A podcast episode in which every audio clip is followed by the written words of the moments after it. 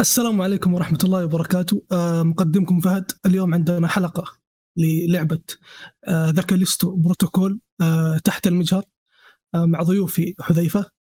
يا حي وقواء آه، سالم. حياكم الله جميعا. وفواز. يا هلا فيكم. بتكلم عن لعبة آه، The Callisto Protocol نزلت على ال PC الجيل القديم والجيل الجديد.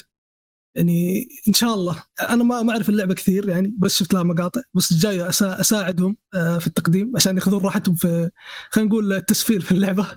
آه، فإن شاء الله الحلقة تكون ممتعة لكم. آه، الحين بنخش في جوانب القصة وطبعا بتكون بدون حرق. بنبدأ عند حذيفة. لأنه واضح إنه عنده كلام مميز بخصوص اللعبة. التمت رانت بيجن حذيفة. مساء الخير جميعا صباح الخير بكل اللغات بكل الأشياءات الجميلة هذا آه، صراحة قبل ما أبدأ أتكلم على The Callisto Protocol لازم أوضح في كذا نقطة. آه، أنا للأسف الشديد متعصب Dead Space على قولتهم die hard fan يعني أحب Dead Space بشكل كبير جدا. يعني ما أبالغ إذا قلت لكم إني لعبتها عشرات المرات يمكن الجزء الأول والجزء الثاني. زين ليش للأسف؟ افتخر. لا للأسف لأني ناوي أسفل في اللعبة هذه بعدين. آه، ف Dead Space عندي كانت حاجة مميزة بشكل كبير جدا. وللأمانة آخر حاجة كنت أتمناها هو انه The Callisto Protocol تكون لعبة سيئة. بالعكس هذه واحدة من الحالات القليلة جدا اللي أول أذكرها في عام 2020 أول ما شفت العرض حقها أول عرض لها في في حفل جوائز الألعاب تحمست لها بشكل كبير جدا لأنه إحنا عارفين للأسف الشيء اللي حصل مع استوديو Visceral Games و Dead Space 3 والأشياء هذه كامل. فحصل لفترة أكثر من عشر سنوات فراغ من ناحية ألعاب الخيال العلمي خصوصا اللي تأخذ جانب الرعب. فأول ما شفت العرض حقهم جالي إحساس بالأمل يعني. حاجة اختفت بشكل كامل في عالم الألعاب بالنسبة لي. وقبل إطلاق اللعبة برضه آه ال- ال- المطور نفسه كان يفعل سلسلة كاملة من يوم يوم تقول عليها مذكرات التطوير. جلين سكوفيلد وبقية ال- الأشخاص في استوديو Striking Distance يتكلموا على أشياء كثيرة. وما هو الأشياء اللي تميز مثلا genre الرعب بشكل عام وما هو الشيء اللي تميز ألعاب الرعب اللي في الخيال العلمي وما إلى ذلك. كانوا يتكلموا عليها. وفي نفس الوقت جابوا قصة صوتية ل The Callisto Protocol اسمها The Callisto Protocol Helix Station على أساس إنها تكون ما قبل أحداث اللعبة هذه بشخصيات مختلفة بس على أساس إنها تبني لك آه، العالم بشكل أكبر. وصراحة أنا استمتعت بشكل كبير جدا بالقصة هذا يعني فيها أشياء ال- الأشياء المميزة اللي ممكن تقول أيوة هذا في مجال خيال علمي صحيح وأشياء مرعبة فعلا. فقبل قبل إطلاق اللعبة نفسها وأنا كنت يعني وهذا شيء مؤسف صراحة أنه كنت رافع الهايب حقي بشكل كبير جدا. شفت كل يوم كل مثل ما قلت لكم كل يومين تطوير عليها. آه، أي trailer كان ينزل كنت كنت أتابعه أكثر مرة وأحلل هذا الشيء. فللأسف الشديد وقت صدور اللعبة كانت شيء مؤسف جدا جدا جدا الشيء اللي حصل. ويعني كانت خيبة أمل بالنسبة لي. صراحة في ألعاب كثيرة لعبتها في الجيل هذا كانت يعني مؤسفة. لكن The Callisto Protocol هي هي أكثر لعبة حطمت قلبي من فترة طويلة جدا للأسف. آه، تمام. طب تقدر تعطينا نبذة عن القصة؟ بدون حرق. الج... بدون حرق طبعا. القصة تتكلم على بطلنا آه، جيكوب لي اللي هو كان عبارة عن تقدر تقول طيار آه، يتنقل ما بين الكواكب اللي اللي عمله بشكل عام هو هو توصيل ال- الطرود تقدر تقول عليها. وكيف مغامرته في إنه يدخل سجن آه، Iron Black آه، آه، ومحاولته للهروب منها والأشياء الغريبة اللي حصلت في السجن هذاك في آه، في كاليستو اللي هو واحد من أقمار المشتري اللي الآن عبارة عن سجن فقط يعني. لو لو أنتم قريتوا مثلا الرواية الصوتية حق Helix Station حتعرفوا إيش حصل فيها أكثر. بس للأسف الشديد ال- ال- القصة الصوتية كانت أفضل بكثير من ناحية البناء حق العالم هذاك. طب شوف دام تكلمت عن القصة الصوتية أنا بسألك عن هل. ما كنت تحس إنه أفضل لو قدموها في, في اللعبة؟ يعني؟ بمليون مرة. بمليون مرة. لو لو جابوا القصة الصوتية طبعا طبعا عشان نوضح القصة الصوتية اللي جابوها هي كانت بشخصيات مختلفة عن شخصيات اللعبة أصلا. بس ال ال ال الجوانب الشخصيات هذه أكثر من شخصية تتفاعل. يعني تحس بينهم على قولتهم ديناميكية في الشخصيات كيمستري فيما بينهم. العالم نفسه مثير للاهتمام بشكل أكبر بكثير. آه فلو لو أنت مثلا لعبت أو سمعت الرواية الصوتية وبدات بدأت تلعب اللعبة هتحس برضو okay في في أشياء هتوضح لك أكثر بس في أشياء هتحسها محبطة لك لأنه كان في يعني باين إن في معاهم قدرة على إنهم يصنعوا عوالم ممتازة. بس للأسف الشديد هذا الشيء يعني ولعلمكم جلين سكوفيلد اتكلم على هذا الشيء قبل سنوات قبل احتمال حتى The Callisto Protocol إن كانت الفكرة الأصلية لل Dead Space وكانت عبارة عن البطل آيزاك كلارك في محاولته للهروب من من واحد من السجون في في في قمر بعيد في واحد من الكواكب. فهذه كانت القصة الأصلية حق Dead Space لهذا كانت متحمس لها أكثر يعني. بس للأسف الشديد اللي اللي حصل إنه كانت عبارة عن يعني حاجة متوقعة بشكل كبير جدا للأسف الشديد. لأنه شوف أنا يوم سمعت سالفة إنه في prequel عبارة عن بودكاست من ست حلقات yep. يعني استغربت yep. قلت يعني أحسها يعني مطور ما كأنه قاعد يحاول يسوي خلينا نقول شيء بيطلع فلوس من اللعبة أو شيء زي كذا أو بيستغل اللعبة لا لا هي, هي, هي كانت القصة الصوتية موجودة على اليوتيوب يعني ما, ما إنه يعني حاجة يعني مخفية أو لازم تدفع عليها ولا حاجة. لا أنا سمعتها من اليوتيوب أصلا. وواضح إنهم تعبوا فيها لأنه المؤثرات الصوتية والإخراج الصوتي حقها وكتابة السكريبت برضه والأداء الصوتي آه، كلها كانت يعني يعني ما أبالغ دوتك إني حتى أفضل من الأداء من الأداء الصوتي اللي كان داخل اللعبة حتى. متخيل معي؟ يعني هذا شيء غريب يعني أنت ليش سويت زي كذا؟ اذا كمان هي مجانية يعني. شوف تصرف غريب أتمنى ما عاد اشوفه يعني.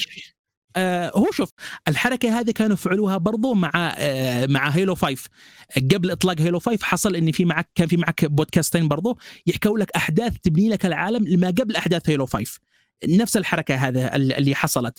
بس عموما هو من اللي فهمته إنه Krafton الناشر حق اللعبة نفسها وكان ناوي يبني عالم كامل آه بعد ما قرروا خلاص إنهم يلغوا عالم The آه، كالستو من عالم ببجي آه، قرروا قرروا يتوسعوا في العالم هذا بشكل أكبر علشان هم نو ما كانوا بس نواة الفكرة إنه يكون بس لعبة واحدة. أول حاجة كانوا ناويين يخلوا عنوان كامل ويأخذوا منه على قولتهم spin offs يعني مثل ما حصل مع Dead Space Dead Space حصل منها نزل لها أفلام مثلا أفلام animation نزل لها كوميكس نزل لها يعني هذا الأشياء. فالفكرة نفسها كانوا ناويين يطبقوها مع The Callisto لكن للأسف ما توفقوا بهذا الشيء لأن الأصل نفسه اللي هي اللعبة نفسها ما أخذت حقها من ناحية كتابة القصة. تمام. آه سالم آه بك تكلمنا عن آه جودة القصة وطريقة آه تقديمها في اللعبة. والله شوف آه القصة مش قصة حقيقة يعني القصة يعني أشياء متوقعة جدا ممكن تشوفها في أغلب يعني ألعاب الرعب. يعني ما تحسها يعني جابت لك يعني شيء يعني مثلا توستد أو شيء ما ما تتوقعه. أشياء كل شيء معتادة. بالنسبة لطريقة تقديم القصة آه أنت يعني الأحداث كلها تركز على جاكوب يعني بشكل رئيسي ومنظوره بحكم إن دائما الأحداث تغطي يعني من منظوره هو ما في مشهد يعني حسب ذاكرتي ما في مشهد يعطيك يغطي لك الشخصيات الأخرى. كله جاكوب يعني كم مرة والأحداث كلها مركزة على جاكوب يعني. وأنت بعدين كلاعب يا تسمع ويعني وطالع شو اللي قاعد يصير وتعرف الأحداث وتاخذ المعلومات اللي قاعد يصير من الجثث. آه زين. آه وتسمع التسجيلات الصوتيه انت هني تتعلم تعرف شو قاعد يصير شوي شوي بالقصة شو قاعد يصير من الأحداث. وتحتك بشخصيات أكثر. يعني آه تقديمه يعني آه عادي. يعني ما أشوفه يعني لهالدرجة. يعني من من الذهال يعني. يعني ما ما كانت معتمدة على ال cutscene. فقط كان في تسجيلات في أشياء تقراها والأمور هذه عشان تفهم أكثر. فيها cutscenes فيها cutscenes نعم. لكن cut scenes عمال يمشي حال يعني. ما مو شيء ما بتشوفون شيء نفس آه، ألعاب الرعب الكبيرة نفس Dead Space مثلا الألعاب الألعاب القديمة حق آه، أقصد Dead شو أقول أنا ألعاب Dead Space يعني مثلا كيف كيف اسلوب تقديم القصة فيها مش بنفس الفخامة. طيب شو دامك ذكرت هذا الشيء يعني ما هذه لعبة رعب. يعني هل هذا يعتبر سلبيا من القصة عادية زي باقي ألعاب الرعب؟ يعني ممكن هذا الشيء الناس يشوفونه يعني يقولوا لك هذا المتوقع إنه ما نبغى قصة كويسة. ولا تشوف هذا شيء سلبي إنه ما في أحد قاعد يغير. الكل قاعد ينسخ أشياء بدائية وبسيطة حتى موجودة في الأفلام وقاعد يحطها في لعبة ويقول لك هذه لعبة رعب. والله شوف المسألة هذه مسألة نسبية. في الناس يعني في ناس بتقول أنا راح أستمتع باللعبة بالج... أنا راح أستمتع بال gameplay شو أهتم بالقصة؟ لكن لا. لكن أنا من وجهة نظري يعني إذا بتحطي مثلا إذا أنت بتسوي لعبة رعب آه لازم تحط القصة على الأقل. ليش الاجواء موحشه شو اللي قاعد يصير؟ اعطني شيء منطقي حق اللي قاعد يصير. مش بس يعني تحط لي قصة فيها زومبي وبس يلا العب gameplay لازم تبين يعني وجهة نظري العاب الرعب لازم تبين شو اللي قاعد يصير بشكل منطقي. آه بس المش... شو مشكلة ألعاب الرعب عموما؟ آه كله يعني نفس الكليشيه المعتاد هذا. يعني مثلا ناس قاعدين يعيشون في حياة سعيدة وطلعت ناس قاعدة تنشر فيروس وهذا وبعدين آه، كم ناجي يطلع لازم يجون هالمكان ويقضون على الشرير. يعني نفس الكليشيه المعتاد هل هالمشكله القصص هذه تم استهلاكها بكثرة يعني في سواء في الأفلام أو حتى الألعاب. فلهذا السبب القصة يعني أنا شفتها عادية ما قدمت شيء اوجل من هالناحية. فلا أحد يتوقع قصة قوية عموما. وممكن أضيف على كلا على على كلامك يا سالم. أفا عليك تفضل. واعذروني مثلا على على المداخلة هذا هو شوف يا يا فهد الالعاب الرعب بشكل عام تقدر تقسم القصة حقها إلى أكثر من نوعية. في معك الرعب العادي ومعك الرعب النفسي و و شوف في معك ألعاب رعب. آه، صراحة يعني آه ولا تفهم كلامي غلط إني إني أحاول أسفل فيها أو حاجة. لا على سبيل المثال Resident Evil Resident Evil القصة حقها من أكثر الأشياء المتوقعة وما أتوقع صراحة إن في إنسان ممكن يلعب Resident Evil عشان حاجة مثل القصة. القصة فيها حاجة سطحية والشيء اللي يخليك تلعب اللعبة مثل ما قال في سالم. معك ال gameplay ومعك حتى الشخصيات. يعني شخصية ليون كندي أو آه، كريس ريدفيلد أو أو هذه الشخصيات محببة في طريقة الكتابة حقها. وفي صح. معك ألعاب ثانية وفي معك ألعاب ثانية تهتم لك بالقصة بشكل أكبر. يعني على سبيل المثال Silent Hill Silent Hill أنا أقول لك يعني من اهم الأسباب في ليش الواحد يلعبها بجانب الجو اللي بتصنعه هي القصة حقها. ولك على سبيل المثال Silent Hill 2 اللي تعتبر من أفضل القصص في عالم الألعاب على الإطلاق مش بس في في ألعاب الرعب. وفي معك تجارب ثانية مثل Fatal Frame و Siren وغيرها من الألعاب الثانية. فالشيء المؤسف فعلا إنه و Dead Space طبعا انسى الطريقة اللي اللي قدمت فيها Dead Space إن هي أخذت القصة صحيح اللي ممكن ممكن في بعض الجوانب اللي تكون تحسها عادية بس أخذتها وطريقة تقديمها وطريقة دمجتها مع العالم نفسه كانت شيء ما قد حصل في في, في عالم الألعاب مش بس في ألعاب الرعب في عالم الألعاب يعني إلا إلا حالات نادرة جدا يعني. ممكن أذكر مثلا والله BioShock أو System Shock بس. فللأسف الشديد إنك لما تشوف لعبة من نفس المطورين حق اللي يعني أرتقوا لك بمدى طريقة إدخال القصة مع العالم في في عالم الألعاب وينزلوا لك إلى مستوى جدا جدا آه، متدني مقارنة بأعمالهم السابقة للأسف الشديد. داون جريد أتفق. أتفق. نعم. يعني آه، أنا من جهتي من جهه القصة بس يعني حاب يعني أضيف على حذيفة. القصة من النوع اللي ما هي أساس هي بس ملء فراغ. okay في فراغات هنا راح نمليها بشوية cutscene. يلا امشوا. كمل القصة. أحداث متوقعة. أي شخص يمكن حتى ما لعب ألعاب يعني بحياته وشاف يعني أفلام ولا مسلسلات يقدر يتوقع سير القصة وين بيتجه. يعني من أقدر أختصرها بكلمة إنها من الألعاب اللي أول ما تختمها بتنسى القصة. بس بتتذكر يعني بعض الأشياء اللي فيها بس ما هي أساس القصة. هي بس يعني باختصار باختصار بسيط جدا هي ملء فراغ لا أكثر ولا أقل. لا تشدك بس كذا تمشيك تمسك يدك وتقول لك okay هذا cutscene okay هذا حدث. okay هذا cutscene okay هذا حدث. بس ما في ما تضيف على أي شيء يعني من ناحية القصة. حتى الدرجة يوم تحط ال cutscene أترك اليد وناظر. يقول خلاص okay خلصتوا okay عطني control يلا خليني أكمل. ما شدتني بأي شكل من الأشكال. صحيح وأضيف على كلام فواز برضه إنه طريق أن القصة نفسها معتمدة مش على على الشخصيات نفسها بقدر ما هي معتمدة على النجوم اللي جابوهم من هوليوود علشان يمثلوا هذه الشخصيات.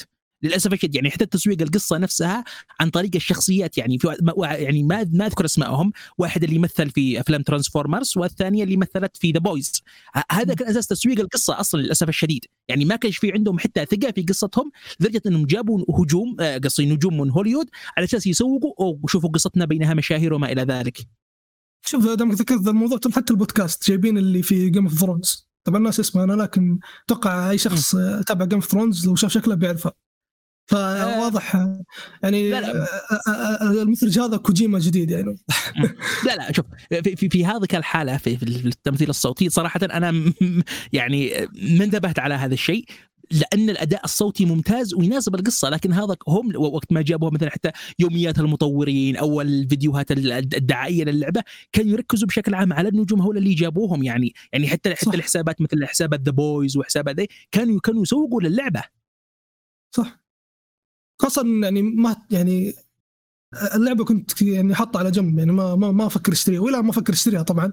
لكن يوم شفت إنهم جايبين اللي في The Boys يعني قلت يعني wow لأن أنا أحب مسلسل The Boys فلما شفت جايبين الشخصية يعني انبسطت بس كذا يعني. هذا هذا طريقة ف- فرحت بس هذا طريقة تسويقهم yep بس- جايبينها جايبينها يعني مشبهينها كبنزين. يعني بس عشان يزيدون من التسويق حق لعبتهم لا أكثر ولا أقل. وصدقني صدقني. والله يا فهد بقول لك إياها بكل صراحة. وبكون يعني صريح من بداية البودكاست. تمثيلهم يعني مع احترامي الشديد بارد. بارد. تحس انك كذا والله جداً. العظيم بارد.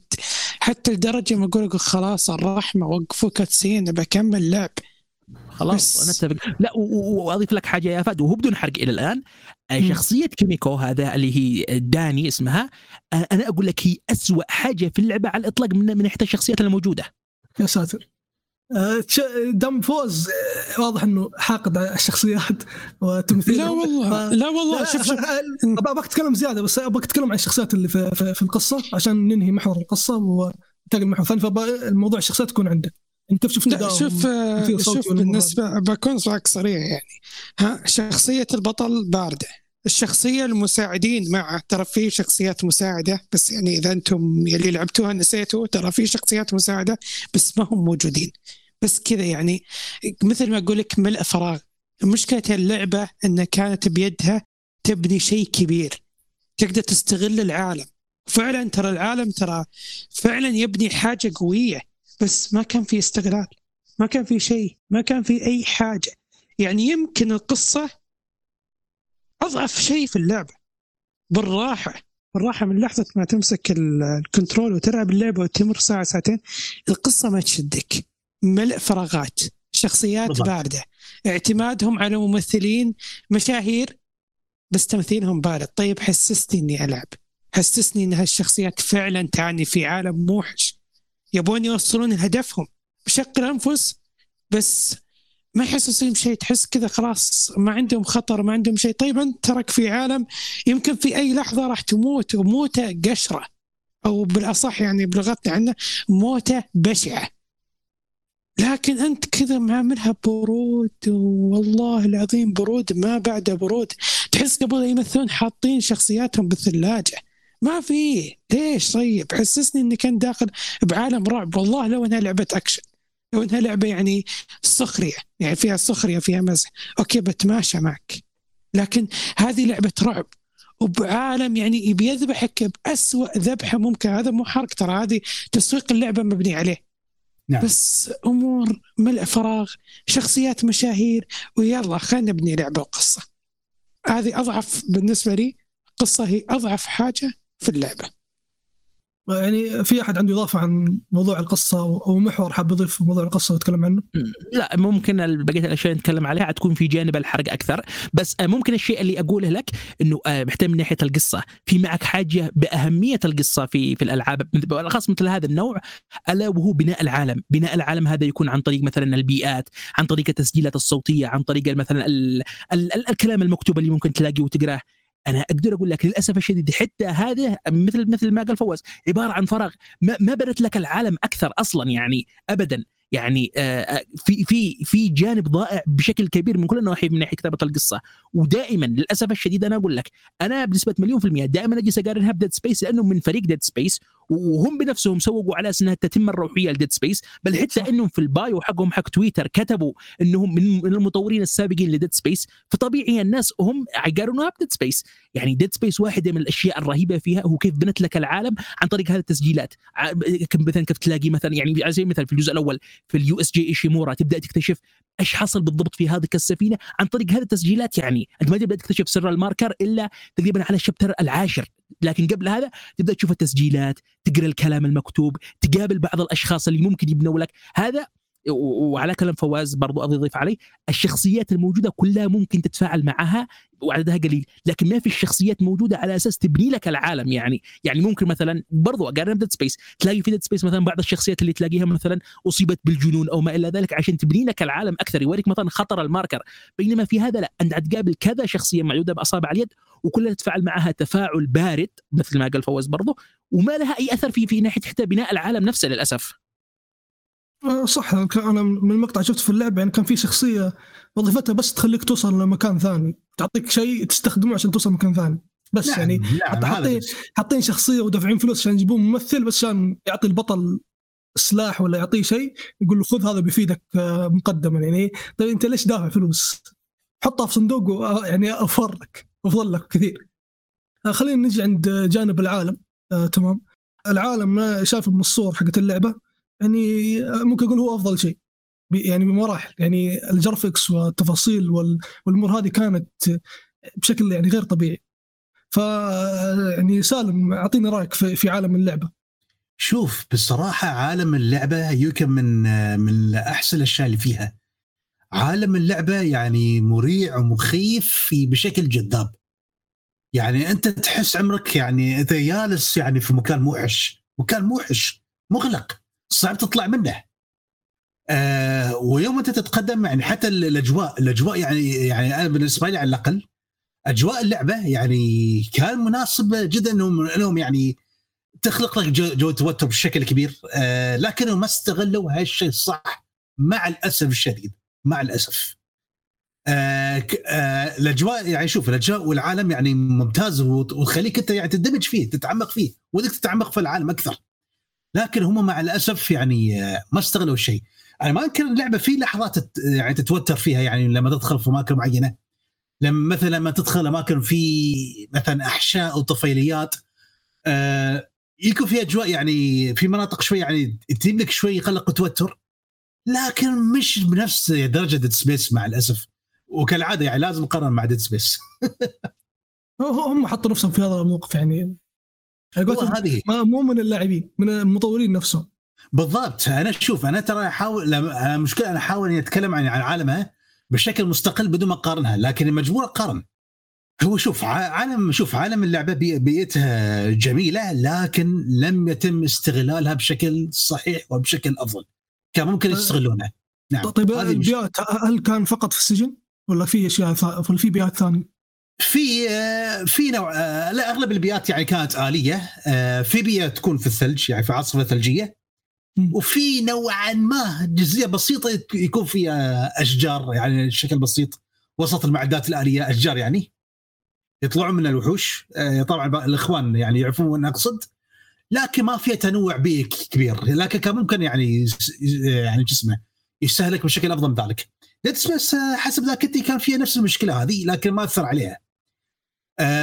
The Callisto Protocol عموما ما فيها تنوع بيئي كبير يعني على كل حال. طب التنوع البسيط هذا هل كان في هل كان يفرق؟ ولا تحس إنه نفس المكان بس حطوا اشجار بدل آه مثلا زنزانات حط لك مكانها شجر؟ والأمور هذه يعني كان كأنه سكن ما ما كأنه بيئة جديدة وبيئة فيها نقول فيها شيء فارق عن البيئة المختلفة. حسسك إنه فعلا أنت وصلت مكان في شيء مختلف. لا شوف لو تتكلم عن جزء الأشجار لا يعني كان شيء بسيط جدا. لا مو مو فقط الاشجار يعني تكلم البيئات المختلفة بشكل عام من ناحية العاصفه الثلجيه الثلجيه الثلجيه نعم الثلجيه نعم. بس بعد بعد مرور الوقت انت راح تنتقل للبيئه الاليه يعني ما راح تستمتع فيها. آه في أحد عنده أي نقاط بخصوص العالم حاب يتكلم عنه؟ تفضل فواز معك نقط تضيفها عشان أتكلم أنا بعدك؟ بالنسبة للعالم حق The Callisto Protocol أفضل ما فيه هو انه يحسسك بالوحده يحسسك بالتوتر تحسسك إنك في أي لحظة ممكن تتعرض لهجمة يمكن تنهي حياتك بابشع طريقة ممكنة. لكن من ناحية تنوع البيئات كان في تنوع متقبل. ما أقول إنه ممتاز جيد أحسن شيء بالحياة لا. بس مجرد ما تروح للعاصفه الثلجية واللي يكون يعني وقتها بتنتقل يعني لمرحلة جديدة شيء زي كذا فعلا ذيك اللحظة قعدت أمشي وأنا حاسس بتوتر وأقول إني ما جالس أشوف شيء. وفجأة كذا تدريجيا أشوف الأعداء يبينون معي. يبينون كل مرة يبينون. وهذا يبين لي إن استغلال العاصفة الثلجية كان ممتاز جدا. ممتاز لأبعد حد. يعني لأنك أنت انتقلت من آلات انتقلت من شيء فيه تكنولوجيا فيه سجن وفيه رموز سرية في أشياء زي كذا إلى شيء جديد اللي هو العاصفه الثلجية. ترى هذا كان تغيير مرة ممتاز تغيير مرحب فيه. ها بس ما يستمرون فيه طول الوقت. لا هي بس كذا فترة يونسونك كذا يقولك ترى إحنا ترى غيرنا الجو يلا ارجع لل- للأمور التقنية وارجع للوضع اللي أنت كنت فيه بداية اللعبة.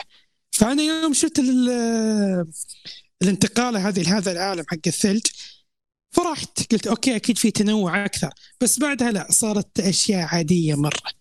فعشان كذا أقول تغيير مرحب فيه. استانست عليه بس ترى ما يخلونك طول الوقت عليه لا. يرجعونك للعالم. كذا يقول خلاص استانست حبيبي يلا أرجع. أرجع للأمور التقنية واستمر. وبشكل أسوأ حتى من الجزء الأول من. إيه هذه هي عشان كذا أقول لك يعني فرحت. تحس انهم اعطوني حاجة أحبها بعدين قالوا لا لا لا. معليش ترى إحنا تحمسنا شوي. يلا أرجع أرجع أرجع, أرجع المكان اللي أنت فيه. يعني سبحان الله اللعبة كان عندها فرص بس جالسة تضيعها. طيب okay أنتم عندكم ميزانية.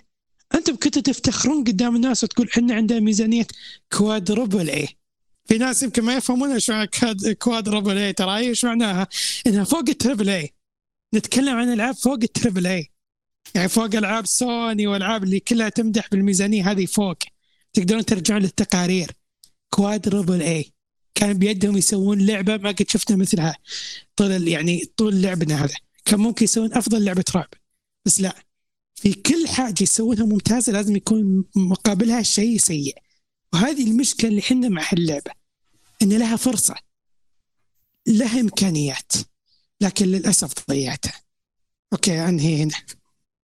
تمام. آه، حذيفة قبل تتكلم ابى آه، تعلمني يعني هل العالم في استكشاف وفي خلينا نقول أشياء لا يعني اللعبه خطية. حرية ولا خطية؟ ما لا، حتى استكشاف ما في. يعني. ultimate round. Round 2 start طبعا الشباب ما شاء الله عليهم جابوا كلام جدا طيب وأتفق في جوانب كثيرة معه صراحة لكن من الأشياء اللي أنا استغربتها صراحة هو مدح الناس لتصميم العالم نفسه. وهو شوف ألعاب الرعب تعيش وتموت بال- بالعالم حقها لأنه هذا أكثر شيء اللاعب عي- عيجلس يشوفه يتفاعل معه واصل فهو اللي يدخلها الجو العام حق اللعبة. بالنسبة لي أنا ما أنكر إنه ال- ال- العالم في البداية كان ممكن يخليك تدخل الجو معه. لكن للأسف العالم هذا التصميم حقه فشل في واحدة من أهم الأشياء وهي بناء العالم حقه. بمعنى أنت لما جالس أنت تستكشف أو تمشي في العالم هذا طبعا بشكل شبه مستقيم لأني لعبة خطية للأسف الشديد آه، وما تحس بالتنوع يعني مثلا وبرضه أرجع أقارنها ب Dead Space مثلا في Dead Space خصوصا مثلا Dead Space 2 تشوف مثلا وين بتمشي مثلا تشوف سفن فضائيه بتتدمر آه، تشوف مثلا مباني بتسقط تشوف ناس بيموتوا تشوف تشوف أكثر من حاجة وتحس فعلا بمدى الت- ال- التأثر والت- والتدمير اللي بيحصل في العالم اللي أنت فيها الآن. لكن في في Callisto Protocol اللي حصل معك إن البيئات ال- الخطية الموجودة معك وظيفتها الأساسية إنها تبدو جميلة أمامك بس علشان تقول أوه والله شوفوا ال- ال- ال graphics الرهيب حقها شوفوا مثلا التوجه الفني الجيد مش حتى توجه فني أنا أشوفه ممتاز بس لكن إنها مثلا. إنها تبني لك مثلا عالم أو تخليك تدخل في الجو العام أنا على الأقل أشوفها لا يعني واحدة من الأشياء اللي كنت أستغربها مثلا وأنتم تعرفوها كلكم الأفخاخ اللي موجودة مثلا في في اللعبة نفسها مثلا اللي اللي هي عبارة عن الجدران ما أدري إيش اسمهن ال- ال spikes أو الأشياء ال- ال- البارزة هذا اللي ترمي الأعداء بينها. في Dead Space كانت معك أشياء موجودة عبارة عن أشياء مثلا تلاقيها وتستخدمها عشان ترميها عرض الأعداء. بس يعني حاجة وسط العالم يعني تلاقي مثلا كراسي تلاقي ما إلى ذلك لكن لما أنت ارجع أفكر فيها كيف سجن يعني مخصص لحبس المساجين وفي كل غرفة تقريبا تمشي فيها تلاقي مجموعة من هذه الأفخاخ. يعني كأن ال- البيئة نفسها مصنوعة علشان للاعب. ما هي ما هي مصنوعة علشان تكون مبنية لعالم اللاعب يكون جزء فيه. لا تحس تحس اللعبه م- العالم نفسه مبني علشان اللاعب يتفاعل معها. فهذا كانت واحدة من الأشياء اللي كنت أقول فرصة ضائعة بالنسبة لهم. برضو من الأشياء ال- المزعجة إنه البيئات نفسها ولو ولو ان كنت تشوفها البداية ممكن تشوف فيها يعني جمالية لكن مع الوقت أنت تحسها نفس الشيء. تكرار تكرار تكرار. البيئة غرضها بس إنك تمشي للأمام تمشي للأمام. مع مع الأشياء اللي أنتم متعودين عليها اللي تخفي لك التحميل حقك اللي من ناحية والله مثلا يجلس يدخل مثلا في فتحات التهوية أو أو أنتم عارفين هذا الشيء يدخل من بين شقوق ما إلى ذلك وبشكل مزعج بشكل كبير جدا. آه برضه من الأشياء اللي اللي أنا يعني للأسف شفت هذه هو شوف أنا أنا أحب الألعاب الخطية وأحب الألعاب الخطية بشكل كبير جدا لكن خطية The Callisto Protocol أنا أشوفها مزعجة بمعنى إن ما فيش سبب حقيقي يخليك إنك إنك تفكر حتى تستكشف مثلا مع إني لعبة خطية مرة ثانية يعني ممكن تلاقي مثلا طريق ثاني وبرضه الطريق هذا لما مشيت يرجعك لا لا لا في النهاية للطريق اللي أنت المفروض تمشي منه طبعا ما هو طريق طويل بس إيش المشكلة؟ إنه ما فيش حاجة مثلا آه تخليني أو تجيب لي سبب إني استكشفه لا اذا كان من عالم أو كان من loot لأنك ما تقدر تتفاعل مع ال loot هذا لأن معك ال inventory حقك كان جدا سيء ال management حقه آه والإدارة حقه لأنه ما في معك إلا ست خانات بس. فبالتالي ما كانش في سبب إني أج... إني أتفاعل مع العالم هذا أو أقول أوه والله تمام. إلى ذلك. يعني حتى حتى شيء مثل التوجه الفني يعني مع الوقت تحس التوجه الفني حقهم مكرر. يعني لما تشوف لعبة مثل Dead Space 1 اللي نزلت قبل أكثر من 15 سنة. إلى الآن ما زال التوجه الفني حقها يخليك تشوفها تشوفها لعبة مبهره إلى الآن. هذيك البيئة حقها تحسها مع الوقت حتكون حاجة متشابهة. شوف وأنا ما ما أنسى جزئية العاصفة الثلجية وإني كانت تخرجك عن عن الرتم العام حق حق اللعبة. وهذه جزئية ممتازة. بس رجعت اللعبة بعد للخطية حقها اللي عبارة عن تمشي في طريق مستقيم وحتلاقي أفخاخ مصنوعة للاعب بغض النظر عن عن مكانها في القصة. وبشكل اسوء يب, يب. في أحد عنده إضافة بخصوص العالم ولا خلاص خلصت كلامكم عن العالم؟ هو هو شوف هو مشكلة عندي تعليق على كلام حذيفة. هو مشكلتهم هو مشكلتهم يعني طريقة سردهم القصة يعني ضيقوها بمنظور جيكوب نفسه. يعني جيكوب نفسه أنت بس أنت كلاعب أنت لاصق في جيكوب وياس تشوف القصة من منظوره هو. هاي مشكلته. ما أعطاك المجال إن إنك تتوسع يعني شوية. فاهم قصدي حذيفة؟ لا شوف لا أنا فاهمك بس أقدر أقول لك ان في ألعاب رعب ثانية ممتازة أخذت لك شخصية واحدة بس وبنت العالم على هذه الشخصية يعني معك ايزاك كلارك ومعك نعم مثلا نعم. جيمس ساندرلاند نعم. هو الشخصيات بنت لك القصة حقهم وهي ما تأخذ لهم يعني مثلا Dead Space 1 أو Dead Space 2 مثلا Dead Space 1 مثلا نأخذها اللي حاصل معك إن اللعبة بنسبه 100% تركز على شخصيات ايزاك كلارك وهي ما تقول لك أي حاجة باللي حصل. لكن مع الوقت إيش؟ أنت حتكتشف مثلا سجلات تشوف مقاطع مثلا من الموجوده في في العالم هذا من تسجيلات صوتية أو تسجيلات فيديو موجودة في هذاك العالم. حتسمع محادثات تبني لك أشياء حتشوف من البيئات هي تحاول تحكي لك قصة وما إلى ذلك. لكن هم مثل ما مثل ما انت قلت انت فوز هي عبارة عن حشو القصة أساسا لشخصية تقدر تسمي شخصية جيكوب بس لأنه غرضها الأساسي إنه ينتقل من النقطه الف إلى النقطه باء بس علشان بس تقضي وقت وتقاتل نفس الأعداء بس. نعم. تمام. أه بخصوص التوجه الفني وال graphics أه عند فواز؟ ال graphics كان من الأفضل صراحة. التوجه الفني كان ممتاز بالبداية. جيد بالبداية بس مع الوقت صار يفقد بريقه. يعني ما عاد يستمر مثلا على رتم الإبهار. لا بالبداية أكيد لعبة جديدة تبي تلعبها متحمس كذا. بتجذبك الأماكن بيجذبك ال graphics بيجذبك هذا كله. بس صراحة يعني إذا كنت يعني بقولها بكل صراحة أحس ان ميزانية اللعبة كلها ضاعت على ال graphics والأمور التقنية. ما أتكلم عن التقنية يعني الفريمات والاداء التقني وكذا لا أتكلم عن الأمور التقنية مثل الأصوات مثل هذا. هذه الأشياء اللي يحس إنهم رموا ميزانية الأرض عليها. كذا قالوا okay 10% للأشياء الثانية و90% للباقي الأمور اللي هي الأمور التقنية من ناحية الصوت ال graphics هذه الأمور. بالنسبة لل graphics من الأفضل. بكل بكل ارتياح راح تشوف اللعبة راح تستمتع بال graphics لكن من ناحية التوجه الفني بالبداية يبهرك بعدها خلاص مثل الشمعة كذا تولع بالبداية ثم تخف تخف تخف ثم يختفي بريقة. بالنسبة لي لما أشوف اللعبة أشوف أنها توفقت من ناحية أن الجرافكس حسستني يعني حتى أن من ناحية خوف الشخصية لما الله يكرمكم ويرفع قدركم العرق اللي يبين عليها. الدم اللي ينزل عليها الأشياء هذه اللي فعلا تحسسك بالدموية. أما غير هذه الأمور ما أشوف أي شيء حتى التوجه الفني يعني ما هو أفضل شيء في الحياة. بالبداية يبهرك بعدها تنسى ان في توجه فني أصلا في اللعبة. تمام. أه، سالم عندك شيء عن graphics والتوجه الفني؟ آه نفس ما قال فواز باختصار شديد يعني. التوجه الفني كان في البداية بتحسه مثير للاهتمام بعدين خلاص آه, آه شوي شوي بعدين آه يذوب. أما بالنسبة لل graphics نعم أتفق. أتفق يعني ال graphics ال graphics والرسوم من أفضل الأشياء اللي تميزت فيها اللعبة. يعني حقيقة يعني من الناحيه البصريه كانت يعني مبهرة مبهرة. يعني خاصة لو تلعب على اجهزه الجيل الأحدث على ال PlayStation 5 نفس ما قال فواز يعني تفاصيل العرق والجروح لما أنت تضرب الأعداء سواء يعني المنطقة اللي تضرب فيها في المسدس وهذا وشي. يعني في تفاصيل هم اهتموا فيها. يعني تحسهم ركزوا على من ضمن هالاشياء اللي ركزوا عليها أكثر شيء. يعني هذا باختصار شديد بس ما عندي إضافة. آه طبعا سالم وفواز لعبتوا على ال five أنتم كلكم صح؟ نعم على إي نعم. okay. حذيفة لعب على ال four فخلينا نشوف آه، الف- الفلاحين اللي تحت. وضعهم؟